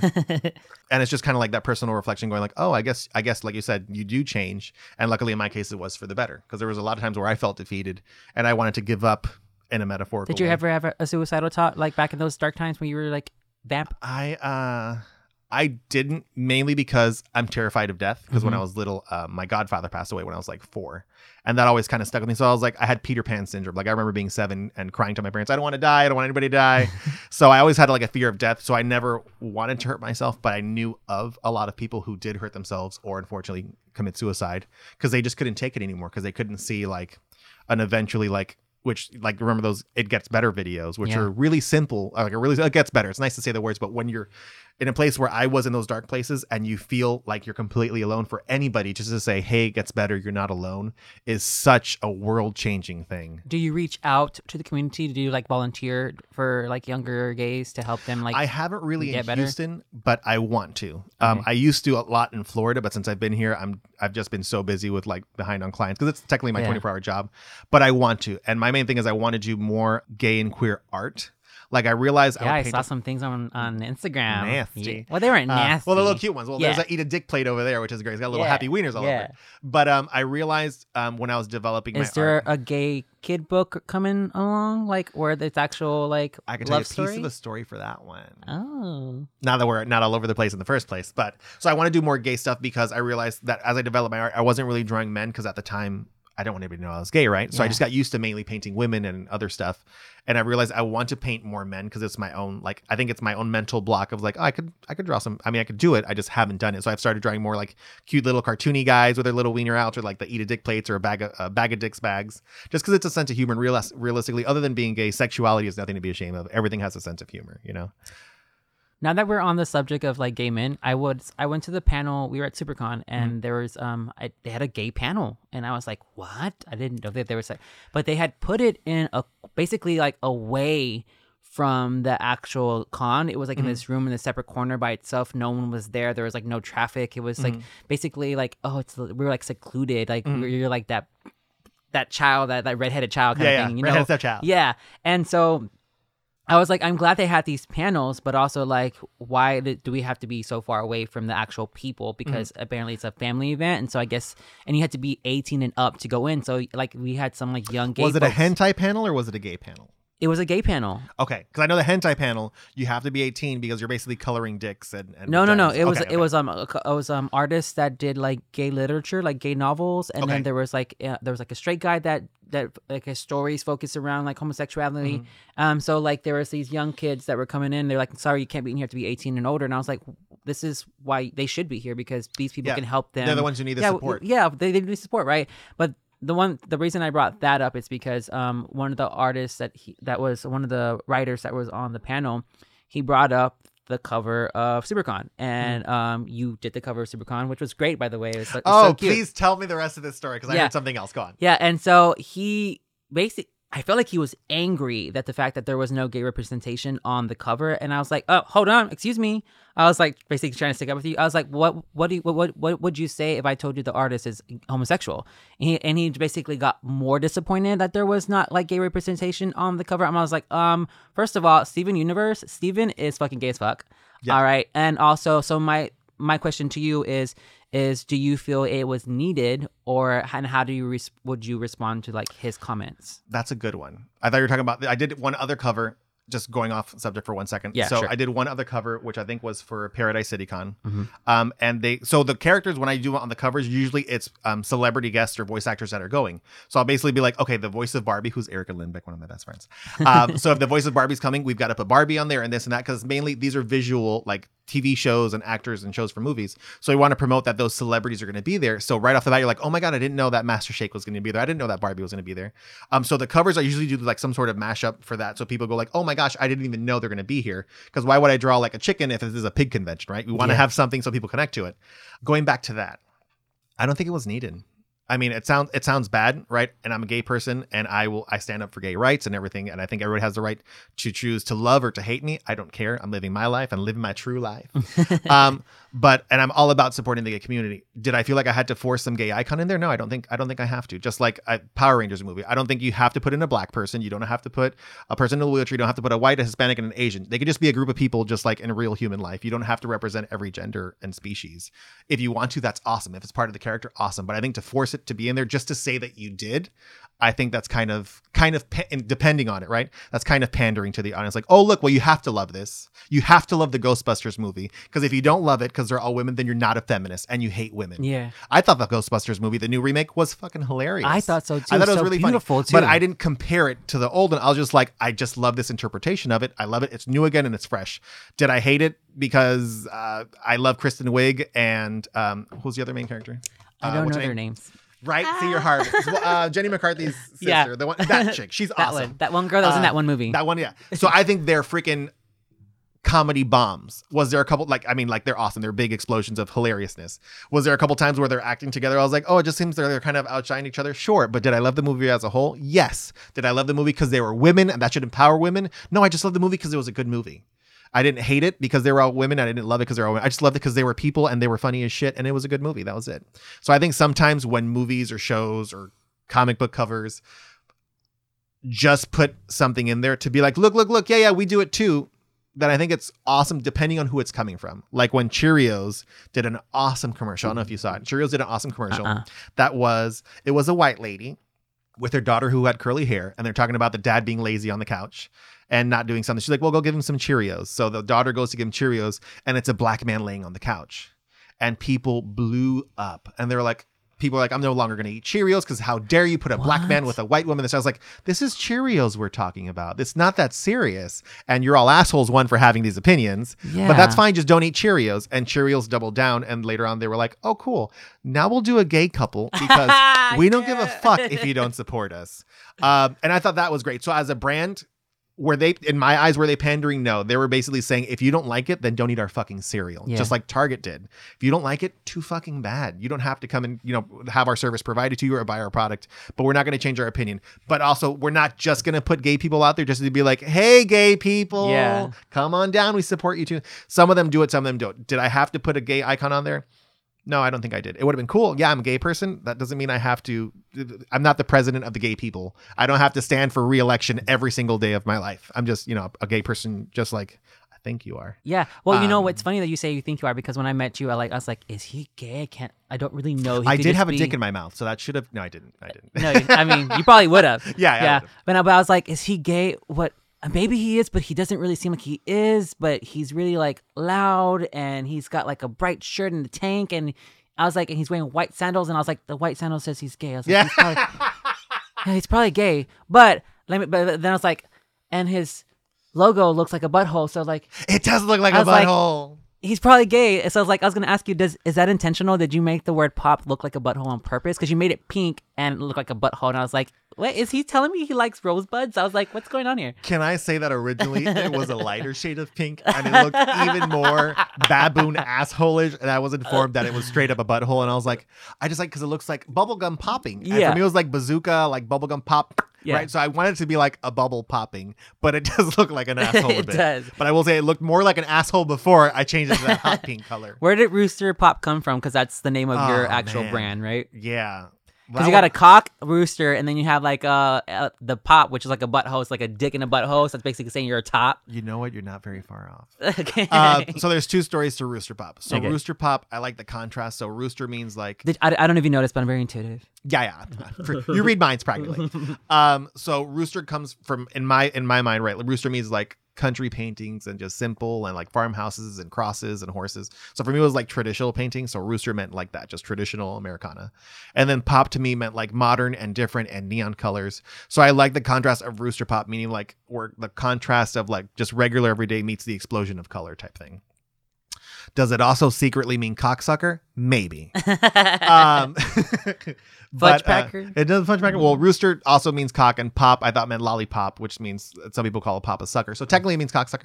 But um, but for me, it's more the contrast of just like classical art and just like every lowbrow thing that people don't consider art at the same time. Because a lot of people like I draw cartoon stuff don't consider cartoons an art form. But when I was little, the only Van Gogh-ish, uh, uh, Frida Kahlo, Picasso-ish thing I knew was like Eureka's Castle and uh, David the Gnome and uh, everything on Nickelodeon and Rugrats. And that to me was art and it was living art because it was moving and creating characters. Um, so sometimes, like, uh, I heard recently, I'm trying not to specify, I heard recently. Um, Wait, why don't you want to specify? Because I don't want to call a bitch out. Ah, okay. um, uh, but I was recently informed that one person told a friend of mine, um, and she said that she didn't really care for my art because all I really did was draw other people's stuff. And I was like, okay, I could see you making that judgment. That's fine. yeah. You know, in the same way that I don't know, Andy Warhol painted Marilyn Monroe, who was a human person, or he just painted cans, um, or um, when you painted Mona Lisa, it's just like a picture, it's just a woman. Um, or when somebody paints Star Wars or Darth Vader, does their art or their craft no longer count because they painted Darth Vader because it belongs to somebody else? So for me, it's like art is everything. And the pop culture, pop literally means the pop culture, the pop in pop culture actually means popular culture. And my popular culture was Nickelodeon. It is Cartoon Network. It is Flapjack and Adventure Time and Bob's Burgers and all this fun cartoon stuff that to a lot of people isn't art, but to me it is. Yeah. And I like the contrast. Like I said, Rooster Pop. I do beautiful oil paintings too of like girls with long necks and blue hair and turquoise, and I have great technical skill with that. But I also love like farts and cartoons and ugly like wiener noses at the same time. How do you handle criticism when it comes from people like your friends or people online whenever you when they send you messages? What do you read comments from people? I read everybody's comment. Okay. Um, they don't they don't hurt my feelings if you know I've my feelings have never been hurt because somebody didn't like something. And whenever I do commission stuff, like a lot of artists will charge to do the sketch at first, and then if you like it, then they'll charge you to do the thing. But for me, I'm like I'll do the sketch for free, even though it's stupid because you're probably not gonna you might say no, and I Mhm. wasted my time. But I'll do my sketch for free because if you don't like it or you hate it or you want me to change it, I don't want you to feel like you have to pay for something that you didn't like. But um, I don't really get too much. I don't think I get any hate stuff. Oh, good. Um, I got one bad comment, which was I was doing um, a Kickstarter once, and I did a YouTube video, and I was like, "Hey, this is I my saw that project." Blah blah. Yeah. Did you read the comment? I think I deleted the comment I, I don't think I did. because I wanted to be a bitch, but I was like, "You're gonna make me seem like a petty little bitch." No, P R E T T Y. Um, so basically, the only comment I got was like, "Why is it that every artist asking for money has a douchebag beard?" And I'm like, "Really? What? I mean, that doesn't make any I mean, sense. yeah, my Kickstarter wasn't successful. That's fine. It You wasn't? it was. It wasn't successful. Oh. Well, my thing was I thought it would promote itself Oh, okay. and I didn't promote it at all. So I learned, you know, everything's a learning lesson. But I, that was the one comment that I got, and I was, it didn't hurt my feelings. I was like, hey, you anonymous piece of shit. You know, fuck you too. I'm sure when you fart, you shit yourself. But at the same time, I was like, I'm not gonna be as low a level as you are, and you're gonna make me look bad Yeah. by responding to your stupid ignorance. So I was like, delete. That's how much you don't matter. Just delete. So I haven't really gotten any negative. So stuff. that Kickstarter basically was you asking people to like you were going to put them in the background of the art, right? Yeah, so I was gonna actually gonna put because Kickstarter is all about supporting the artists that you like their project and you like their stuff. So my idea was what way to really um, focus on the people who support you than actually putting it in it. So excuse me, sorry, one tiny burp. um, so my thing was to put you in it. Then each person that donated, I was gonna do a digital silhouette of them and actually put them onto the fabric, which was gonna be like a fainting couch and some dresses and stuff. Looking back at it, do you think that was a great idea as a concept for the piece of art? I um I think I didn't fully flesh out that full project. I just wanted to see if I can have a successful project and if Kickstarter worked. In that case, it didn't work because I also didn't promote it at Yeah. all, and I learned a lot. I have um three friends. Like I have a friend called Philip Swift, who di- he's director of um uh, Dark Side of Disney, and another movie called The Bubble, which is a documentary on um Celebration Orlando, which is the bubble of like Disney. It was going to be this whole land, um, but he did Dark Side of Disney. And it's like adult versions that love Disney. Like, why do we love Disney? There's there's groups that aren't gangs, but they go to Disney all dressed up, either in pinup wear or like leather wear. But it's like the Pixies, and they're like, like badass Disney fans, and they're great. So he did a documentary. So I did a cover for um uh, the DVD cover for his documentary for Dark Side of Disney. But he wa- had a success, a couple successful Kickstarters, and he gave me some tips on how they work and how they don't work. And he used mine. I was like, he asked me, and I was like, you could use mine as an example of one that doesn't work, where I had really good graphics, I had good verbal skills, I had a decent project, but I didn't promote it at all. Compared to another person, they had that like the quality was crap and this project wasn't that great, but they promoted the shit out of it. So it was, it was also a learning lesson for me with that. But um, Do you have any other Kickstarters in the works? going back to the question a minute ago with the silhouette thing. Uh-huh. So my next Kickstarter, when I finally do my kids book that I'm writing and illustrating, because like I said, I'm working on two right now. The one that I'm working on, um, I'm going to go back to that silhouette idea, but instead of being um, the silhouettes of the people, um, for one of the stories, I need lots of background characters. So I thought, wouldn't it be cool if you contribute a certain amount, you can actually be in the story? That sounds better. That sounds way better, and it'll be in a funny little wiener style that I Yeah. have anyway. so I was like, why not? Because I, I re- I'm all about myself. I like supporting artists as well in any way that I can. And even when I don't have money, like I said, if there's an artist who um, doesn't have a lot of work compared to the people next to them that have 500, I'd rather buy from them and support them so their art can continue to grow. Yeah. And I, you know, not that I expect the same back, but I think if you like my stuff, then if you support it, then I can obviously make more of it. That's how this art thing works. That's what I felt like. I was so when I I. I, when I saw your table, I was like, "Man, he does such great work." It's like I gotta support this guy. I was like, "I'll take this. I'll take this. I'll take this. I'll take this." Yeah. because it was like I want you to do more because I want you to be successful in life. And it's like, and I couldn't like buy like a thousand dollars worth, but I gave you what I Yeah. could. I was like, I want to help you like do your thing. You know. Yeah, and as an artist, I mean that that really makes it for me because the only way that I, I mean, By the way, your friends that were there that day were so cool. which ones were they? Um, Behind the table? yeah, it was your boyfriend, and it was like um also Was it Beef? beef. Was she a large yeah, I was gonna say woman? beef. I Her was gonna name say is beef. Yeah, Yeah, that's Yeah. my big sister. Her name is Beef because she's large and in charge. And she's like, "You're gonna call me fat? I'm the president of fat. I am Yes. Beef. Fuck with it." So, um, but yeah, she's awesome. she was so cool. yeah, she's the best. Right now, she's in Miami. I'm waiting for her. To, I'm waiting for her to come back so she can help me get back on the ball. um, but uh, but when whenever you and that's one thing I think a lot of people don't know that when you buy from an artist at these conventions, like it'd be nice to assume, like, say I made like three thousand dollars, right? It's nice to assume that I'm, just gonna go party with that money and, and just buy drinks and food. I'm not. Usually, I mean, like the pickle fabric here costs me $30, 35 dollars a yard, just the fabric. Then I have to get the backing fabric and I have to make pillows. The only way I can continue to make any new stuff or anything at all is if I sell stuff. So all the money that I make at the conventions, basically, I recycle it into doing more new stuff. So the more like the kids book is gonna come out of getting funded as well by supporters, right? Because I mean, When are you gonna launch this Kickstarter for the book?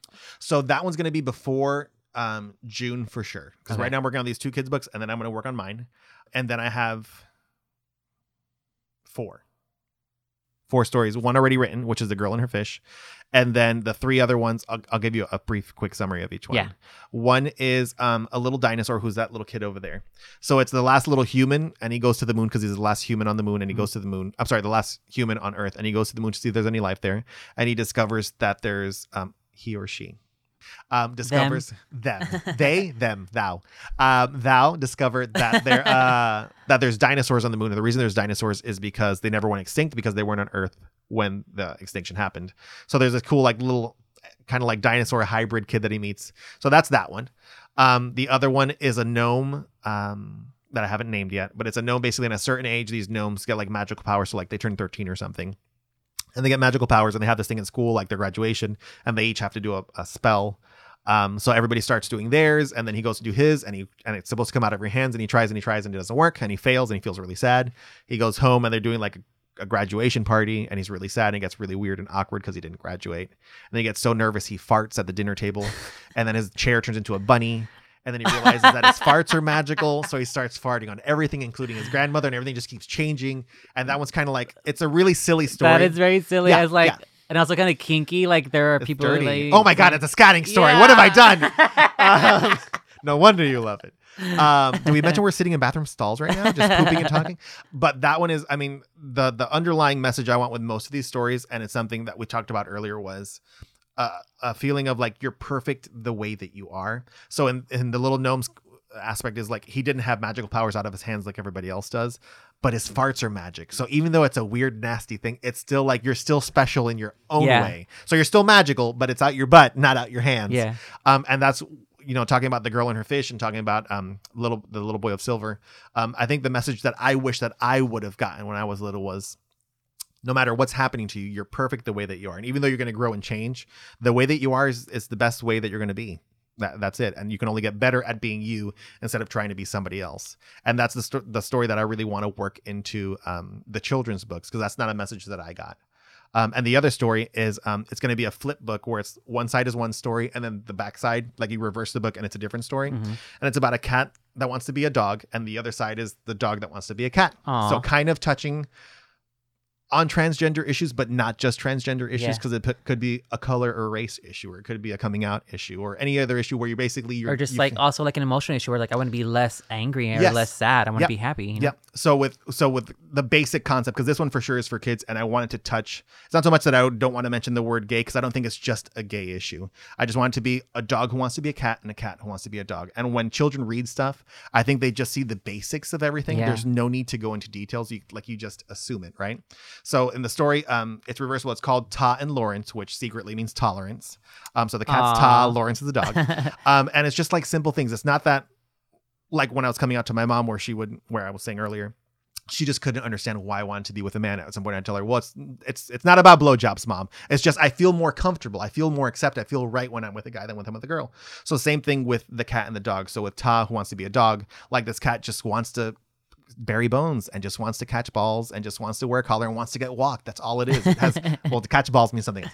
But I mean, other than just wanting those basic things, it's not a sexual orientation issue. It's not a race issue. It's just somebody wanting to be something just a different cat issue. and being yeah, it's just a cat issue. Bitches, man, bitches. Um, It's but a just pussy issue. oh man, it's getting so dirty.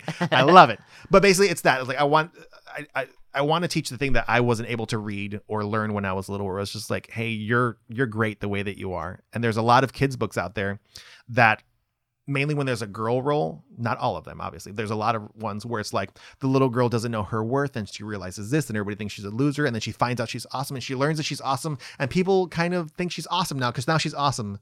And my books, I want to teach that you were already a badass. And now instead of you having to learn that you're a badass, you knew you were a badass the whole time. And the world learned how much of a badass Yeah, you I are. like Like. I want a badass little chunky girl to Yeah, be the main the role. Yeah. Yeah. I want it to be a chunky girl who doesn't have like a beautiful face. She's just a girl who exists.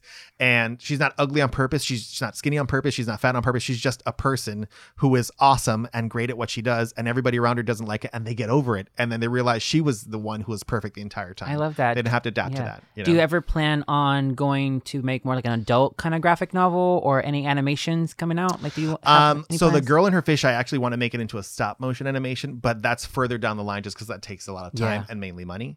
Um, but as an artist, you kind of grow your brand, right? Like Mickey Mouse was a little drawing that Walt Disney did. It was originally Rabbit. Um, but he just did a drawing and then he pitched it and he moved it and he moved it. And I mean, he didn't draw Snow White and the Seven Dwarfs. He didn't draw Peter Pan. He didn't have to voice, uh, you know, uh, Cinderella. is just you start building your brand, right? And your characters and your concepts and your ideas, and you grow those brands into getting bigger projects and bigger stuff. And look at what Disneyland and Disney World is now. Whether we agree with all their stuff or not, you kind of grow what your art and what you want your vision to be. So same thing with with Rooster Pop. Like I want to do so much more. I'm dying to get. I love puppets and Dark Crystal. I got to get a um thanks to my friend uh, Melissa Doss. Um, I got to get a tour of the Jim Henson Creature Shop in California, which basically I just wanted to jizz on everything. is the cleanest and That's safest the way to fifth send it. book that's I, coming yeah, out. the- the jizzing on everything with little Timmy. I'm like, I mean, I saw. I don't know if you grew up with Jim Henson stuff. I'm telling you, I don't know names. Okay, well, Yeah. Jim Henson's like Kermit the Frog, Miss Okay. Piggy, um, Yeah, yeah, yeah. Fraggle Rock, and stuff like that. There are my Fraggles over there. I did, yeah. Um, so um, I got to see like the oh, actual yeah, Brandon Doozer. Stippy. Yes. Yeah. Um, so I got to see like the actual Doozer puppets and the dinosaur heads from dinosaurs and like the Gelflings from Dark Crystal, and like it was so awing. But the fact that I was there. I only got to meet Melissa because I went to a convention and I was an artist there and I was visiting. I got to so make those connections. So you start growing your brand not on purpose, but surely by mistake. Like, I mean, I did an aerial pillow, and because you like aerial, you spoke to me, and because we spoke, we found out that you do a podcast, and because you do a podcast, we did an interview, and because I did an interview, somebody Well, heard it, it. it was uh, it was um, not aerial. It was um, what you call it? Um, Rick and Morty. That's how I, was like- I was was it like, pickles? No, it was actually Rick and Morty. It was like I was like, oh my god, I love, I love Oh, the, Rick and Morty. telephone game one. Yeah, yeah, yeah. It was uh, it was like this uh, little um postcard that you had made. I was like, oh my god, I fucking love all this stuff. It's the best. It's Yeah. the best. But I do that stuff because I love doing it, and and He was in there with all the chicks. You remember? oh, yeah. the sexy Rick. yeah, and, yeah, yeah. and then I and then I saw more. and a giraffe. did. No yeah. judgment. And a giraffe. Yeah. Um, but so you grow your brand. you grow. I mean, branding wise, that's how you grow. But I don't. You don't grow it on on purpose. It just happens on its own. If people like what you do, right, and if they like your personality, which is what I was saying, like the the person to person experience when it comes to conventions and shows and just your art in general, you have to have not a personable personality, but willing to meet new people and willing to put yourself out there and be vulnerable as well. Like if I go out there, I met this one guy who was like, so what do you do? And I was like, well, I draw cartoon stuff and I, I do fan art stuff and I do mashup stuff and I just do art that I love. And they're like, oh, okay, cool. So you just copy other other stuff. And I was like, sure. Sure. That's exactly what I do. He's like, you don't have any original stuff? I was like, I have nothing. I mean, I'm not going to win you over. I have nothing. I have, I just Yeah. steal everybody's things. I'm taking a picture of you and I'm going to sell that picture. Yeah. But it's like, I just do what I love, whether you like it or you don't. If you like it, awesome. If you don't, perfectly fine. There's a lot of stuff I don't like too, but I'm not going to tell people how to do stuff that I don't like. Just like, just exist. It's okay. Yeah. So you mentioned Nickelodeon, um, and and and then you mentioned stop motion. So, a couple questions for you. Um, what were your what were like some of your favorite Nickelodeon shows, and also what's your favorite stop motion show? Because I know that you had a lot of stop motion, so I was like, I'm gonna come prepared for this question myself. Yeah. Just in case he interviews me again later. Yeah, I will. I'll test you. Yeah, test. yeah. So, what was your favorite like Nickelodeon? I, I'm gonna say back in our time because we're around the same age, right? Yes. Okay. 15. Yeah. Yeah. Well, I'm actually I'm 19, by the way. Yeah, sure I'm you are. legal. Yeah, you're practically a fetus. yeah. So what did what was something that you watched as a child like every Saturday morning? Because at the end of the day they were Saturday morning cartoons. They were Saturday. I'm glad you looked up in your history books that it was on Saturday. No, I that was my time. I, Okay. that, yeah, I looked Uh, forward every Saturday morning. For me, it was hard because I mean, what's weird is like a lot of people like judge how old they are or like their memories by like pictures in an album, right? For me, it's like what cartoon I was watching, which is a weird like tab That's in not- history. that's like not weird. I did the same thing. right? Like I was watching, like I loved. He Man was the first, like He Man and Daddy, uh, He Man and She-Ra, yes, bitch, and um, Ninja Turtles. But these are all like different. So, but while I was watching that, I was watching David the Gnome and Eureka's Castle and the Smurfs because that was what Okay. was on, right? And it depends on like if my family had cable at the time, so that depends on the taste too. Yeah. Um, but for me, it's like the main ones that stuck out, like Rocko's Modern Life is awesome. Ariel Monsters, like when I really started noticing, like I Real love these things the Monsters was my answer They're for my there. favorite. There's Oblina on top of Ah, Ickis. Real and- Monsters yeah, was my fucking bitch. show. Real Monsters and the X Men show were like two of the shows that were like, Dun, dun, dun, dun, yeah, that's part of my identity, you know? Yeah. yeah, yeah. You're like, what are you? I'm an X Men. That's my yeah. gender. I'm an X Men. I'm Jubilee from, bitch. from Texas, so Yeah. I'm technically rogue. woke as fuck. Uh, but for me, it was. I mean, I guess the main aspect of me noticing cartoons and loving was like Rocko's Modern Life. I like Cat Dog a lot, but I didn't watch much. that was cute. It oh, was oh, what's on cat? On the cow and the chicken. Cow and chicken. Cow and chicken. Oh. what was it called? Cow. Chicken. That Um, was Ren so good. was a really, really big one. That one was Um, cute. Beavis and Butthead, I didn't, I don't know. I think I watched it mainly just to piss off my mom, but I watched the shit out of Beavis and Butthead. Okay. But a lot of stuff. And I mean, and I'm, I'm years old now See- and I still watch cartoons. See if you can. Oh, I love cartoons. I hate people who say, "Oh, cartoons are for kids." It's like, no, Yeah. it's not. It's it's they have they have great stories and the art is fucking amazing. Yeah. you know. But I, I can never forget. Maybe you can help me. You probably can't. But there was this one cartoon that was about like these. Cow and chicken. No, shut up. It was like a there was a there was a zombie who had these like weird zombie powers. There was a guy like in a wheelchair. There was like it was this like really eclectic, diverse group. And they were of, like- cartoons? yeah, of like characters.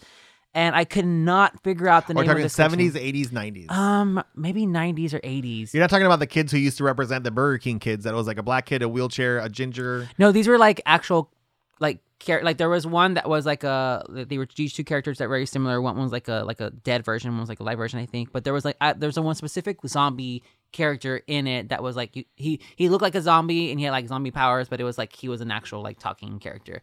And it was like all these like superhero characters that just looked like so weird and different. And they were cartoons. It wasn't car- reboot. it was it wasn't CGI cartoons. cartoon. It was no, it was like it was like an X Men style kind of like cartoon, and it was it had these very like diverse group of characters, and I cannot think of the name of the cartoon to save my life. I was gonna say uh, Beetlezoids or Beetleborgs, but that was uh, No. that was a live action. Yeah, And a wheelchair. There was a kid, character. there was in a, a, character in a wheelchair. There was like a zombie character. When you say zombie powers, define powers. I what is know, zombies' like, I powers? think I don't Dead. remember, I don't remember like it, it's been so long ago, but that's one card. The power to decay. Rot. Yeah, oh no, like- there goes my ear. Ah. Yeah, I don't know, and I remember they the specific episode that like they were like in this broken down spaceship and they were fighting on the spaceship. It was weird. Spaceship. yeah, it was like it was a really It didn't look like Scooby Doo like back then. It looked like X Men time. It was yeah, it was like a legit like they were like it was like X Men kind of like vibe where it was like um also yeah it was that kind of vibe. It was like these like really diverse group of, of like a cast of characters that weren't like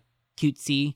It was more like a this like back in like the '90s where it's like it's a serious like Yeah. action like cartoon. It was like that vibe, you know. I'm I'm diving into my data bank in my brain right now. Yeah, and it's I've been looking. kill me. It's killing me for like since uh, many many years. I cannot find the the name of this show, and I know when I see it, I'll know it.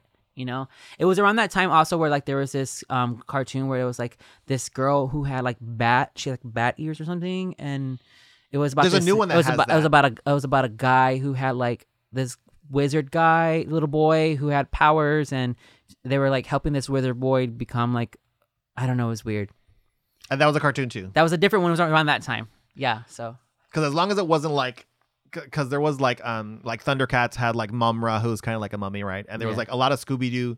I learned recently that there was a lot of Scooby Doo spin off shows, like a lot of like bootleg Scooby Doo's, like Uh-huh. literally like fifty shows that were basically like this ragtag grab. Here's the nerd, but it's a boy, and here's another dog who's basically Scooby Doo but white with a fedora on. Yeah, no, and they're all wasn't like, ghost hunters and shit. No, it was like in the vein of like X Men, Mighty Max, and like that kind of style of Mighty like Max. yeah, it was like in that style of like action show who has like a really weird cast of like creatures, you know. You, I don't think you're gonna find it. You're gonna need like it's like you're gonna have to list What like if I'm looking at it right now? You don't know. No, I'm not looking at it right now. Yeah, now. you're But not What if I looking at was? you you're not. It wasn't the Toxic Well- Avenger, right? No. Let me see. Toxic Avenger? No. Oh my god, that looks familiar. What is that? Pick That's it the up. Toxic Avenger. pick it so up. he had a movie and then he had a, uh, I guess, a cartoon show. Let's type in Toxic Avenger cartoon. Hang on. But I don't think he went to. I don't know if he went to space. But you know, in the '90s, they went all over the place. yeah. I, I- it might see that one looked like kind of familiar, but maybe not exactly like that. I think this one was more like darker and less like cutesy. But like, l- look up the Toxic Adventure real quick. Maybe that is it. No, that that- no, that's too cutesy. Okay. Okay. Okay. Yeah. Uh, That's like later, in, that's like in the yeah, that's like in the vein of like um Ninja Nin- Turtles. Ninja Turtles. Yeah, and yeah, yeah. and this one's more a little bit more like um 90s serious. I'm gonna do it as my homework. And in your next podcast, you're gonna point out how Josie found this fucking wheelchair oh zombie. my god, I will buy every powers. single one of your pieces on your next deal, con. deal. Okay, I'll write that as a note. So what's your so what's your favorite uh stop motion movie? And what do you look like? What makes a great stop motion movie for you as well? for me is one just be fucking stop motion. And the reason I say that, the reason I say I was like that makes category one realness stop motion. Um, for me, it's just what fascinates me about stop motion is like somebody had to sit there moving this tiny little piece of shit a billion times. Oh my god! For me to for watch it for one minute and be like, oh look, that person walked across the screen across the screen, and there's so many things to pay attention to and so many tiny details. And I mean, most of the times nobody reads the. I don't read through the credits and be like, oh look, that artist did that scene. But just to know that artist, right? Because this is an art form. Somebody had to sit there and make Jack Skellington move fluidly or make the corpse bride's hair move like that it was in the was wind. so beautiful. God. Story And was then, not like- great, but it was so beautiful. Exactly. Um, but then like even what Laika's been doing, like Laika um has been combining CGI effects as well, right? For bigger effects. But what they did to revolutionize the industry was like um the the freckled kid, the chunkier kid from Paranorman. Normally on That was a good motion- movie. That was a really good movie. That And at the good. end when he was gay, I was like, yeah, He's gay? Not Paranorman, the, the Oh. muscle guy. I didn't. I didn't remember that movie. Oh my god! So at the end scene, like the girl keeps trying to hit on the muscle guy the Mm-hmm. entire time, and he's played by I think like um who's Batman? Ben Affleck, Ben Affleck's brother, whatever his name is, Uh-huh. Timmy Affleck, right? I think he does the voice of the muscle guy, and at the end, the girl's been trying to hit on him the whole time, and um she says something. He's like, you know who'd really like hanging out with you? My boyfriend. He thinks you're great. He loves scary movies, and she's like, what? And I was like, what? It was pretty damn great because then she's You're like, snapping in "Oh, the theater. yes, Yes, yes!" I was, I was.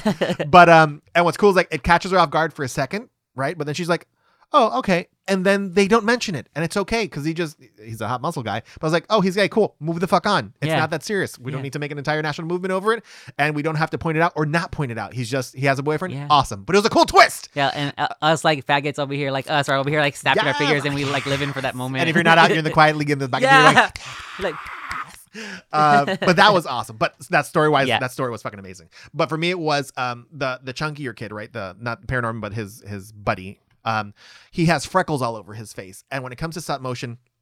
Depending on the type of stop motion, some faces they stretch like a wire, other ones they do replacement animation, so they replace the face, depending on if the eyebrows move or the mouth or whatever it is. So they usually she's got it. She's the first one to burp on the track. Mm, mm, mm. Um, so they can't do like freckles or a lot of details on these faces Uh-huh. because they have to repaint them and make a millions of these faces. So what they did for most of the faces for Paranorman was um, they did most of the movie in CGI, the faces, like the expressions, how they talk. They did everything computer graphics, and then in 3D printing technology, they printed the faces in 3D. So since they're printing the faces, whenever they stretch the faces in the computer, it would move the freckles, so it would print them exactly where they needed to be. And then they just did replacement animation. So they printed like 10,000 or 100,000. I don't know how many faces of these, but they were able to put a lot more color detail in them while still being stop motion um, and replacing somebody has to do all the movements and the body motions that have to be moved.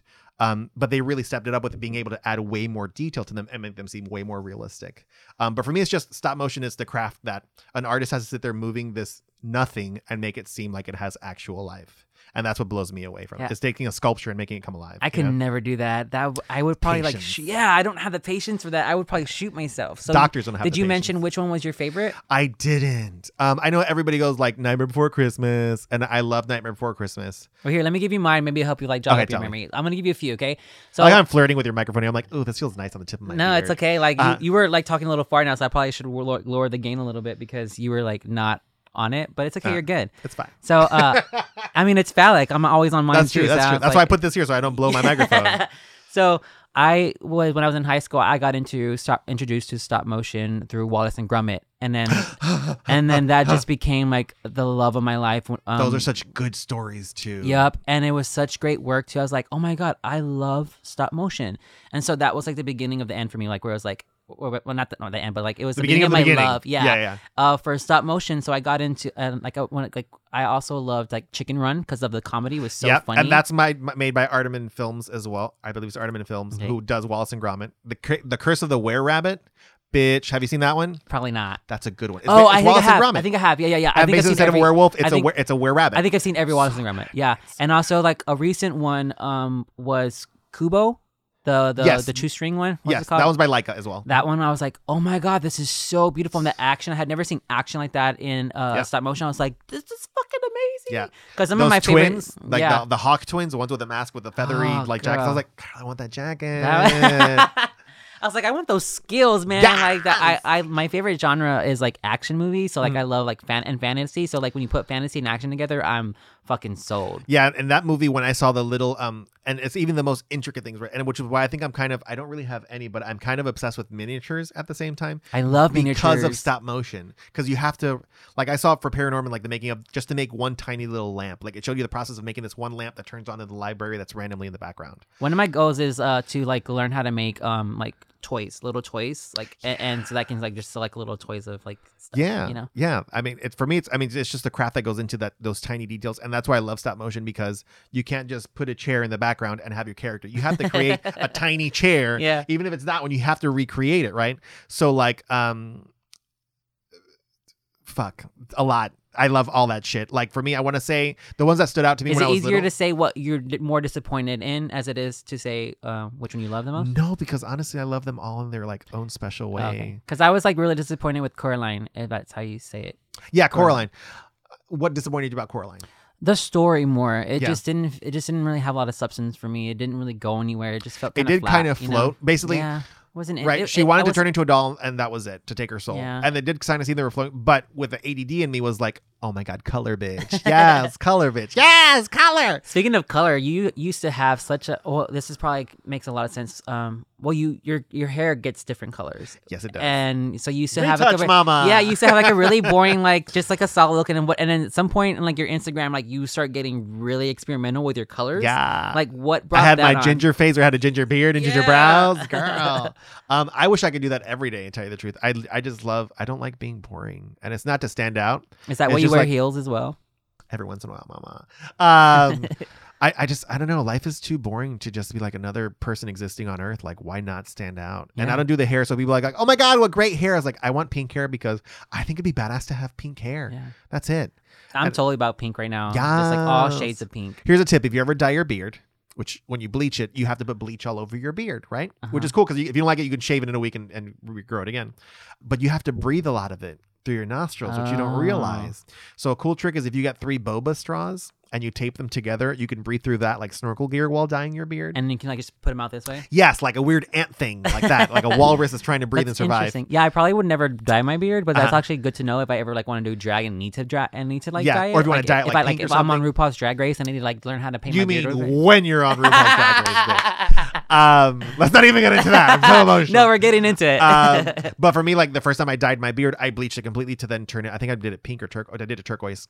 But um, you, I was like, I'll just tolerate the smell, and I realized that the fumes are strong too. So after I realized I dyed my beard, I had apparently also bleached my nose hair because from breathing it in and ruining my lungs, it also bleached all the hair in me I and mean, on me is that a me. bad thing though? What I was super blonde, mama, from my roots. Read my nose hairs.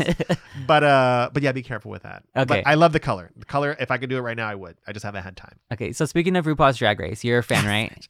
Um, I've heard of it. Yeah. Fuck yes, I'm a fan. I don't. I don't know her. I don't know her right now. Are you watching the new season? Yeah. Okay. Do you want to talk about a little bit? Do you want? Oh my god, we're never gonna finish any subject because I want to talk about all these things. Yes, let's do it. Let's do it. Let's dive in. All right. So you start. I'll let you start so you can like. we- I Ah, won't give you specific. Okay. Let's do this. Some Ben de la Creme I'm in love with. Oh my god. I'm sorry. I just like how she uh here's the thing about RuPaul's Drag Mhm. Race.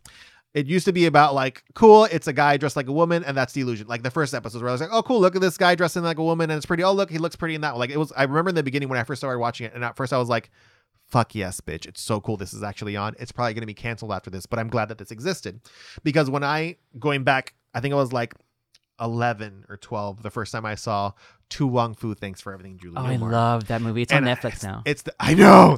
um, so I watched it for the first time with my dad and my brother, and at this point I wasn't out yet. I was 11. Who, who did you identify with in the movie? Fucking Chi Chi, bitch. Yes. That- I was I like, wanted to be Miss Noxeema Jackson, but I was like, ooh, I'm not that cool.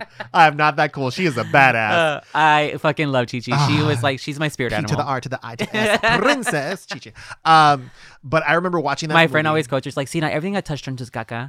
There's no caca. um, but when I watched that movie when I when I hadn't come out yet, I remember like literally like I was sitting in front of the TV because I couldn't believe I was watching like gay people. Right, this was so cool. And but they weren't really like Yeah, and they were- they were well, straight the- people- That other one was like questionable, right? Who's the main one? What's it? Patrick oh, Patrick Swayze? Is he not a homo though? No. I always thought. Well, he now was. he's dead. So if he's, I mean, Yeah. he's a dead homo now. If he was, Yeah. but I, oh, I don't know. I never called him, so maybe he was. he didn't have the chance to meet me. Yeah. Um, but supposedly, right, they were straight guys who had done straight roles before, and you know, fucking um, John was hilarious in his own way.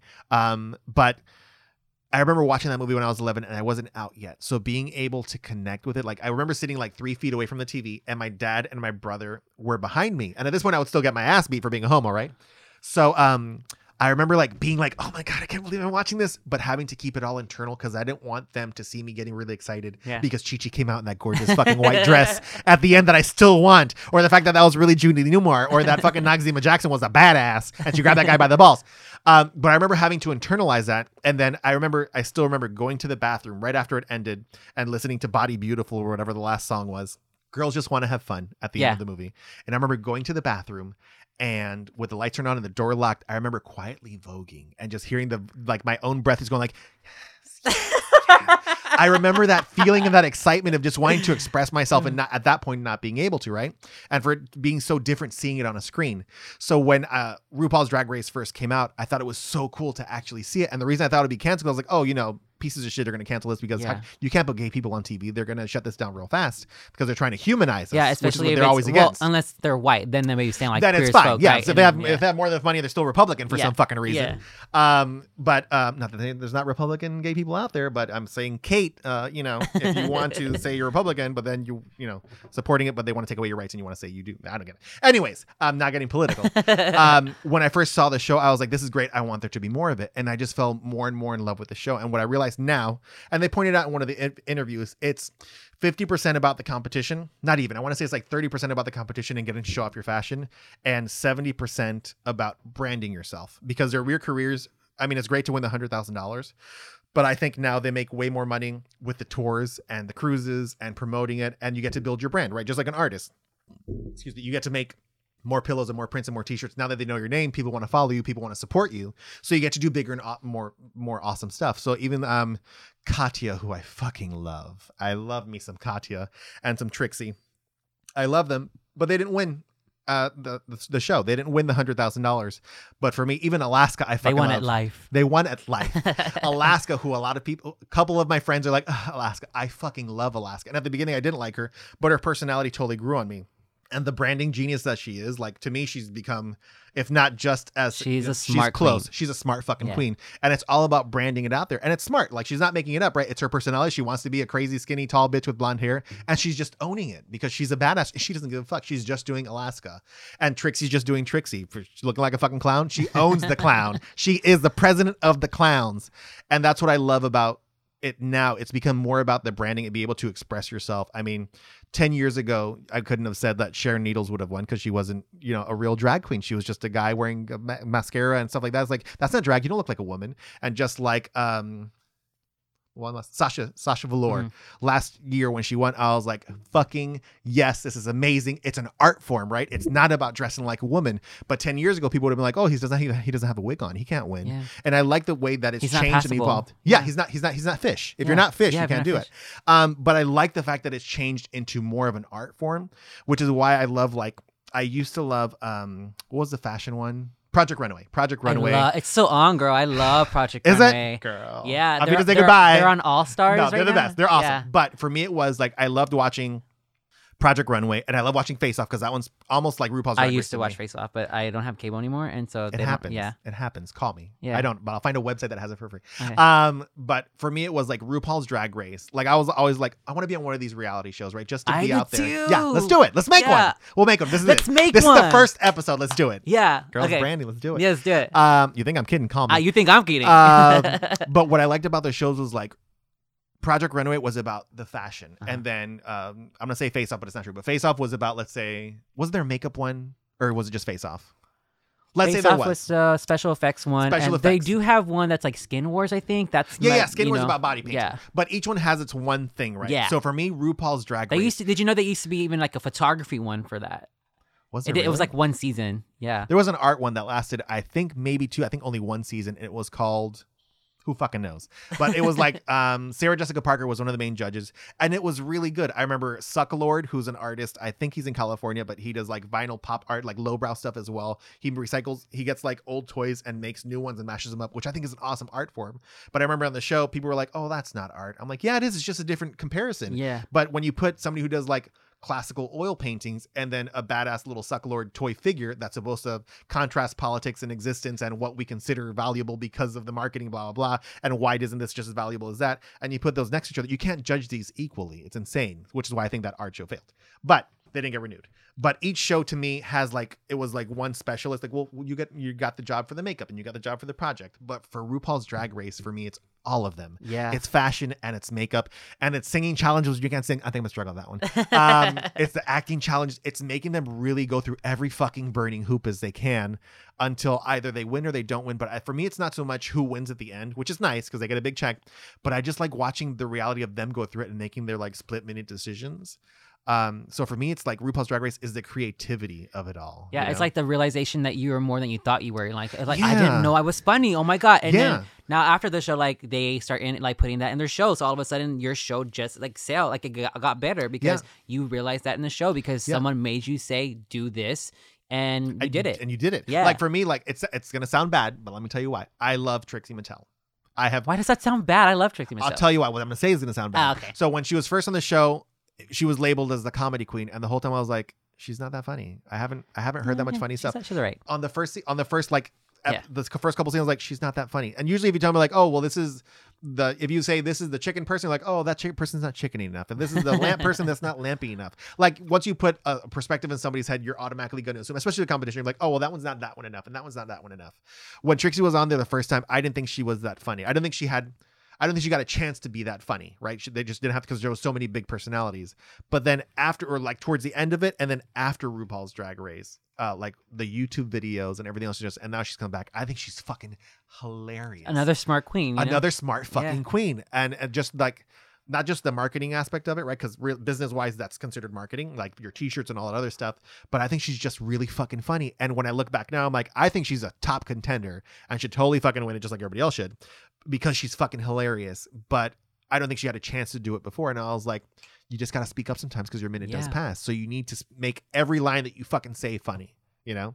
So I'm so you're rooting her. for Trixie this season? No, I'm not. Oh, okay. I'm rooting for. Ben. Okay, I'm ah, no. I'm actually rooting. I can't pick one, so I'm rooting between. I think Ben has really thought the business aspect of this out, and like same way that Alaska um made every catchphrase that she said into a fucking song on her anus album, like nails and uh your makeup looks terrible, which I think is fucking a big great fucking song. But basically, I realized every time they did a, they did an episode and she just did some random line, she's like, I'm gonna make that a song. So her whole album is basically different catchphrases that she made up on the spot. And I was like, what a fucking genius, because people are gonna recognize it because you did it and all that stuff. Um, so I can't pick one, but for me, like I think Ben de la Creme really like everything every line that she says is a punchline. She always has a quip or something come back. In like sweet endearing and caring way go fuck yourself you know? The the dance off what she did with the nipples and the tassels fucking genius genius. But i think you have to brand yourself. Now you can't just go and be a good drag queen. You can't just be fishy. You can't just be a good makeup artist. Um which is the one which is the tall one who had like horrible Milk. no uh one season ago the tall skinny Thorgy. no the tall skinny black one who did supposedly cosplay stuff but like Oh, was always um, depressed and everybody's always against her She did Storm for Uh, like one of the things. Uh, Matt D- there's a b in it Dax. no No, yeah, it's Dax, right? no The cosplayer one. Oh, Chi Chi, uh, Fifi. no fuck Fifi no not Fifi Last season, right? Yeah. It was. It's that exclamation point. Dax There's exclamation point. no fuck the one who um fuck I just remember Dax There was. There was the was. one a- who was manic depressive without everybody was against her and then um she was a God damn it. cosplayer. She did like a peach she did the peach head remember Oh, Nina Bonina. Nina Bonina Brown, girl with her fucking non-believing in herself. I mean, I I, get it. forgot she was like she was a little bit of a cosplayer. I forgot about Yeah, she was. I mean, but for me, when you say right off the bat, "Oh, I'm a cosplayer," I'm like, then you better fucking deliver. Yeah. And a lot of the times, her makeup looks were different, but I was like, you, it's not like executed perfectly. Like I can see your duct tape hanging out the side of the fucking head, girl. But she was really, really good. But she didn't have the confidence that you need to fucking do this game. She really, really didn't. Um, she probably does now, which is great because I'm sure she has to go on tour and get all this shit and build her confidence. Because once you people say, "Hey, you have a million followers now," that builds your confidence, which I think is really cool about the show. That even if you're on the show and you you didn't feel like you did that great, there's still people who go like, "Hey, I totally relate with that." And as a person, I think you get to develop because of that because you realize, "Hey, these strangers still supported me," even though a bunch of people didn't like you, Fifi. Yeah. You saw a lot of people who were like, Fifi, you're the fucking shit. Yeah. Do what you do. Because she did a cosplay piece where it's The- like, yeah. that's fucking cute, bitch. I can't lie. Yeah. I can't stand you. Yeah. But god damn it, you did it right. god damn you. You're awesome. I, I hate you, but I respect you. I hate you, but I respect you, bitch. Um, but I think RuPaul's Drag Race gives you a chance. One, which I think for for people who don't have any gay friends or don't know gay people and just know, like the Hispanic thing we were saying in the beginning, like your mom said, you check off Hispanic, or, your, or mine says you check off Caucasian. You just know what you were taught. Period. There's no questions. There's no wondering why the system is like this. It's just normal. So for a lot of people who don't have a gay person in their lives, what miserable lives they must live. Oh, I know. Um, no fashion. I'm telling you, no fierceness. But who they don't, I think RuPaul's Drag Race is a good chance to bring that into your home and then humanize gay people or even people uh, I haven't heard of any yet, but somebody on RuPaul's Drag Race who might not be gay but just likes the dressing up or likes the creativity of it, right? Not just to be dressed up like a woman. Or There's they do- actually um one. Have you ever heard of the the other show called um the Boulet Brother ones? Yes, I have. There's a straight guy doing drag in that one for the second season. What's that one called? I watched all of that one. Dragula. Dragula. Yeah. I want to help them with their editing though, Oh, it's but so it, bad. it's so bad. But I stopped. I I I saw. I I started the first episode of the second season. I was like, I can't get into it. It's, it's too much drama, Yeah. and they're not focused on the actual drag. They're Yeah, the creativity of it. It's it. more like um, what's that one where the girls fight? yeah, uh, Bad Girls Club. It's more bad girl and was less that. drag race. And, you know? and that's what I forced myself to finish watching it. And here's, I mean, not that I produce any shows. I'm they're out there doing their thing. Props to you for going out there and making your show. Yeah. awesome. That's great. For me, it's just like little editing stuff that could make it better. I mean, we can all get critiqued in, in a positive way. It's not just like, hey, your show's crap, stop making it. I loved it. And the reason I watched all of it because I was like, there's something else out there in the universe. I'm, I just want to see more of this. But it was more based around like how the bitches can hate each other and who's going to win and how can I sabotage the other one. It's a great concept for a show. It's Yeah. like on how you kill off your characters Yeah, for and sure. the whole like the different there was style. some fear ones where they got like buried alive and shit, and I was like, yeah, "Fuck you!" How in they or showed- out of drag. Yeah, and how they showed up in in bags, and it was like it was. It, they did have. I think there there are some production issues that they have to work out, and, some I think that's what it is. I think it's mainly just production and maybe some better puns because I fucking love me some puns, but work on some better ones. Um, but um, I think it was. I think it has potential because it's basically reinventing something in like a Darthic or I'm gonna say a more gothic or darker way. It's total vamp. Um, but and it's nice to see that there's different facets to drag. Right, it's not just dressing up like fish anymore. It's the art form of being a goth version or being a fucking drag, not a drag queen, but a fucking dragon. That's fine. Yeah. Be the fiercest fucking dragon you want to be. And it's cool to have that medium to be able to be able to do it. And I wish there was more stuff. But what I love about RuPaul's Drag Race is that that it brings it humanizes us whether it's a trans issue or a, a gay issue or just a straight issue or just a being different issue and wanting to paint yourself like a fucking peach like we were saying Yeah. a minute ago and being happy with being a human peach whatever If you're Um, ever in Austin, you need to come on my show. The the recap of RuPaul's Drag Race. let's go tomorrow Yeah. Well. wait is it tomorrow Well, no. no but I don't got gas I gotta make it off So uh, I record. On, we record on Mondays. Uh, Okay. Monday nights. Um. So if you're ever in town on Monday night, hit me up. If like during the season, if you want to come in on. maybe I'll go within the next two weeks Okay. I would love to go down that'd be fun Okay. Well, next I week I have ne- ne- next week I have a guest coming on. So I don't want to get like a bunch of guests because then Fuck I your want guest. I want everyone Who's your to have their own fuck time. your gas Uh, no no don't say that no, No, it's I don't gonna want to be- up No, it's gonna be uh Fabi Fab from Latinos Who Lunch. It's a podcast um host. You know who Latinos Who oh Lunch is? Oh nice yes I do Yeah, he's gonna be on the on the show next um week. okay well If I can get the you have a good excuse then you yeah, have a yeah. good excuse okay Um, so maybe the week after. Figure out when you're free. Yes, figure out when you're free, Yeah. and I will totally go down so we can record. And, we'll Yeah. make a day of- and then we can eat some home slice. Because every time I go to Austin, bitch, I have not had home slice yet. roll Um, up that pizza and suck it like a dick. And it is everyone so always, fucking good. Everyone always gasps when I say that. I get that reaction. Um, I should kill haven't yourself. tried it yet. it's good. I mean, excuse me, it's pizza in the end, but it's good. For me, it's the marketing because they have like a little girl with a mustache, and they branding wise, right. Oh my God, such a dirty bitch. I'm so burping. Um, it, I just talk about food. and I get hungry. It's it's good pizza. You should fucking do it. Okay. but we'll have to eat some. we go. can eat it during or before, or maybe before, but not during. No, I'll eat it right now, just to fuck with your system. No. okay, Fuera, fine. get I'll out- eat it before. I'll burp the entire time like I'm doing now, and then I'll eat it after. Okay. deal. I usually I had pizza after my last uh, recording with it. Yes, when we recorded it because I love pizza. That's why I have a breakout here. I always break out whenever I, I have pizza. Well, because you're supposed to eat it, not rub it in your face like, oh, pizza, Bitch, and shut the hell up. like I do. Shut the hell Um, up. Yeah, I could, I Okay. could wear pizza. All right, so uh, I think we're about the end of our interview. If you're okay with that, Yeah, five hours later. I Yes, know- I'm no. We talked about everything. Josie, I had an amazing time chatting with you. We should do this again. We will. Okay, and uh, As I definitely break come. your microphone. I know, definitely come on the show, but also give the childrens the socials Oh, my social media is my hash and browns. yeah, and the site that actually works now. Oh, let's. You know what? Let me check it. For it's real. that. um, so I am Josie Devora and I go by Rooster Pop. My website is roosterpop.com. All my social medias are Rooster Pop. So it's like Instagram, just search Rooster Pop, Tumblr, Tinder, Grindr. No, all those, you know. um, but everything's under Rooster Pop. Um, and I have some really just fun, like cartoony art stuff. I love puns. So there's a lot of pun believable stuff on there. And then hopefully soon you'll see my um if you follow me on um, Facebook or Instagram, you'll see my kids books drop for um and that one's gonna get supported mainly through Kickstarter. So if you can help support it, become a part of it, maybe be in it, you never know.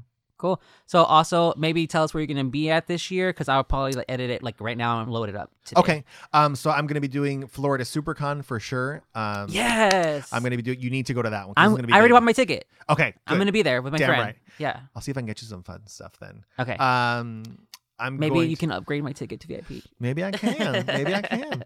Um, but Florida SuperCon for sure. I'm doing Raleigh. Okay.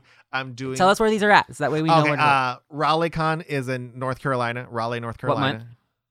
That's a good question. you can Google that shit. Okay. Uh, I want to say they're in July, like they're August or July. They're July. SuperCon is in July in Florida. and I um, think in Fort Florida, Lauderdale. Florida SuperCon in Fort Lauderdale, Okay. and then I believe Raleigh Con is in. I want to say July. Check the date for sure. That's such a like if you're there, if you're gonna be there, let me know because that's gonna be my tradition every year. I'm gonna go to SuperCon from now on. Oh, Just- I do I'm it every year. Be there every Absolutely. year. I'll see if I can if I can upgrade some of your stuff and maybe introduce you to some fun people. Like I got to I get to hang out with a lot of like cool celebrity people, which is really nice. Um, and I just meet like Erica Lindbeck, the voice of Barbie, and Can my friend come? She goes that we we're like we're now our SuperCon buddies from now on. Yeah, for sure. Bring her, Okay. bring her, and we'll do some fun stuff. And she does. Um. Oh my god. I got, she did a Wonder Woman. She does her her cosplay is like really good. She went as Wonder Woman um last year. I don't know. Oh, she was the one that was with me. Uh, the the the girl. Was she dressed like Wonder Woman? Yeah. Oh, I didn't know she was with you. Yeah. Okay, yes, bitch. Yeah. Yeah, when I do Wonder Woman, I dress up like a like a loaf of bread, like just Wonder bread. Anyways, that's what No, I look hers like. was like legit. yeah, One of the best I saw on, on sexy, SuperCon. sassy, and yeah. Um, but SuperCon I think is the main one that's fucking badass. Okay. Um, that so I you're would doing definitely go to. Ra- Riley and what else? Raleigh, North Carolina. I'm doing Designer Con, which is next year in California. Okay. I want to say that one's maybe November. Where's that at? What city? Um, it was November's my birthday. I've been wanting to go to um happy birthday. to oh thank you. Uh, that was like a long time ago. Well, too bad. I'm early for next year. Thank you. Okay. Uh, So I want to check that one out because I feel like that one would be really cool to Oh, watch. so going back 30 pages. So DesignerCon, what's really cool is all those artists that you follow and love are there. And um, the Mark Ryden story was I didn't get a chance to meet him because he wasn't there at all, right? But a guy came to my table who was really cool and he had a jacket with like little potatoes drawn all over it and he had cool glasses and we started talking about pickle ricks and stuff and just connecting over that. And he told me to check out his toy and I went to check out his toy, which is that toy right there that he signed for me. oh, nice. And then he's like, "Yeah, you might have heard of my brother. My brother is Mark Ryden." And I was like, blah, blah, blah, blah. Huh, "Good inside me and me and around me." Who's Mark Um, Ryden? Mark Ryden is that artist, which I'll show you in a little bit. Oh, okay. Who paints those beautiful, like Christina Ricci looking paintings. But I got to meet his fucking brother, and he's a phenomenal fucking artist as well, who's badass. Maybe he can introduce you to his brother. You, know, You never know. time. Hand yeah. jobs all around. Yeah. Uh, but um, so yeah, Designer Con. You get a need to fucking load. go to. You get a load. You get a load. Designer Con, definitely fucking check it out because there's some really really cool. shit. Okay. Um. Just write all this stuff down for me before we go, I'll- okay? okay, so I'll I can check it all out. do that, I can do that. And where else are you going to be beside DesignerCon? Just those three conventions this summer? Um, maybe Comicpalooza. I am hoping and probably getting into RuPaul's Drag Con in California. oh my god! Let me know because I have been wanting to go to that. I have not been, especially since I have a show that revolves around recap. So I want to like actually should. go and interview some people on the floor, maybe. Um, so I want to check that out too. Also, I want to check out Folsom. Have you been to Folsom? no, Me either. What's that? What's that? It's when the leather daddies are on the floor having sex, sucking dick, Daddy! and coming in each other. I don't know if I'm into that. And then smacking each But other. I'll watch it. Girl, it's the- it's the leather. The right uh, everyone has a harness. What's the abbreviation? Folsom. It's Folsom. yeah, F O L. It's like they tried to pronounce something else, but they had a dick in their mouth. I was like. That's exactly. Yeah, yeah, yeah. No, it's no, it's just that's Folsom Street. It's like the street. Oh, the street one. Oh, that's And I've so seen. it's- I've seen videos. I've yeah, seen videos so of it's like that. the whole Folsom is like the whole event of the leather people community coming together. It's so like raunchy and nasty, and I want to go. Yes, queen. Well, I'll FaceTime you that one. Okay. Uh, that or I'll Yeah, go with or I'll- Clorox wipes. okay. We'll go with Clorox wipes. We'll be fine. um, but that one will be badass. But maybe I'll give you a secret preview thing that I haven't told anybody yet. So, RuPaul's Drag Con. I'm hopefully going to that one. I already sent some information over. I'm going to do this cool little art piece, which I'm going to make a couple of. Um, so you know the game Guess Who? the one where they flip the the the people's faces. Yeah. Okay. So I'm hoping to have. I'm probably only going to have ten of them, but I'm making a version called Guess Rue, Ooh. which is going to be the different queens on them. I love it. That's so, a cute game. uh, I'm really excited to do that. Like obviously, like I'm not. It's not getting patented to the company, so they're each one is considered an art piece. They're all getting made by hand. Um, but I'm really excited to do that one. That 'Cause I was sounds like, fun. Does that bitch have fake lips? Like there goes Trixie. There goes Detox. Yes, that yes, sounds yes, like a yes, really yes. good queer night game board. You know, like Yeah. where you're like, oh, I love it. So I haven't. So I'm working on it. So hopefully, after hearing this, some motherfucker doesn't start making it real quick before I produce mine. Oh, you better hurry Oh, up, This bitch. I gotta. I gotta start Oh. tonight. God damn it. Just Um, make that artwork on point, girl. Because you Girl, know, But I'm really excited for Guess Rue. I think that'd be awesome. I think it'd be great to have it at the show there. So uh hopefully I'll start working on it now so nobody takes my shit. Don't fucking make it, bitches. Let You me got finish four doing it. hours. I got four hours. God damn it. But that'll be really cool. And then once I do um premiere it, I guess. Maybe I'll maybe I'll send you one so you guys can play it live. Be oh, really oh my god! That'd We'll be make cool. I, if you if you send me that, I will make a like, legit video of Okay. it with my um co-host. We'll do it. It's yours already. All right, cool. Yeah. All right, so I think we're done, to, done today. Yeah. Yeah, I think so. Okay, think so. Josie, thank you so much for talking to me. Have Thank a good day. you. Be Yeah. awesome. Yay. Bye. Bye.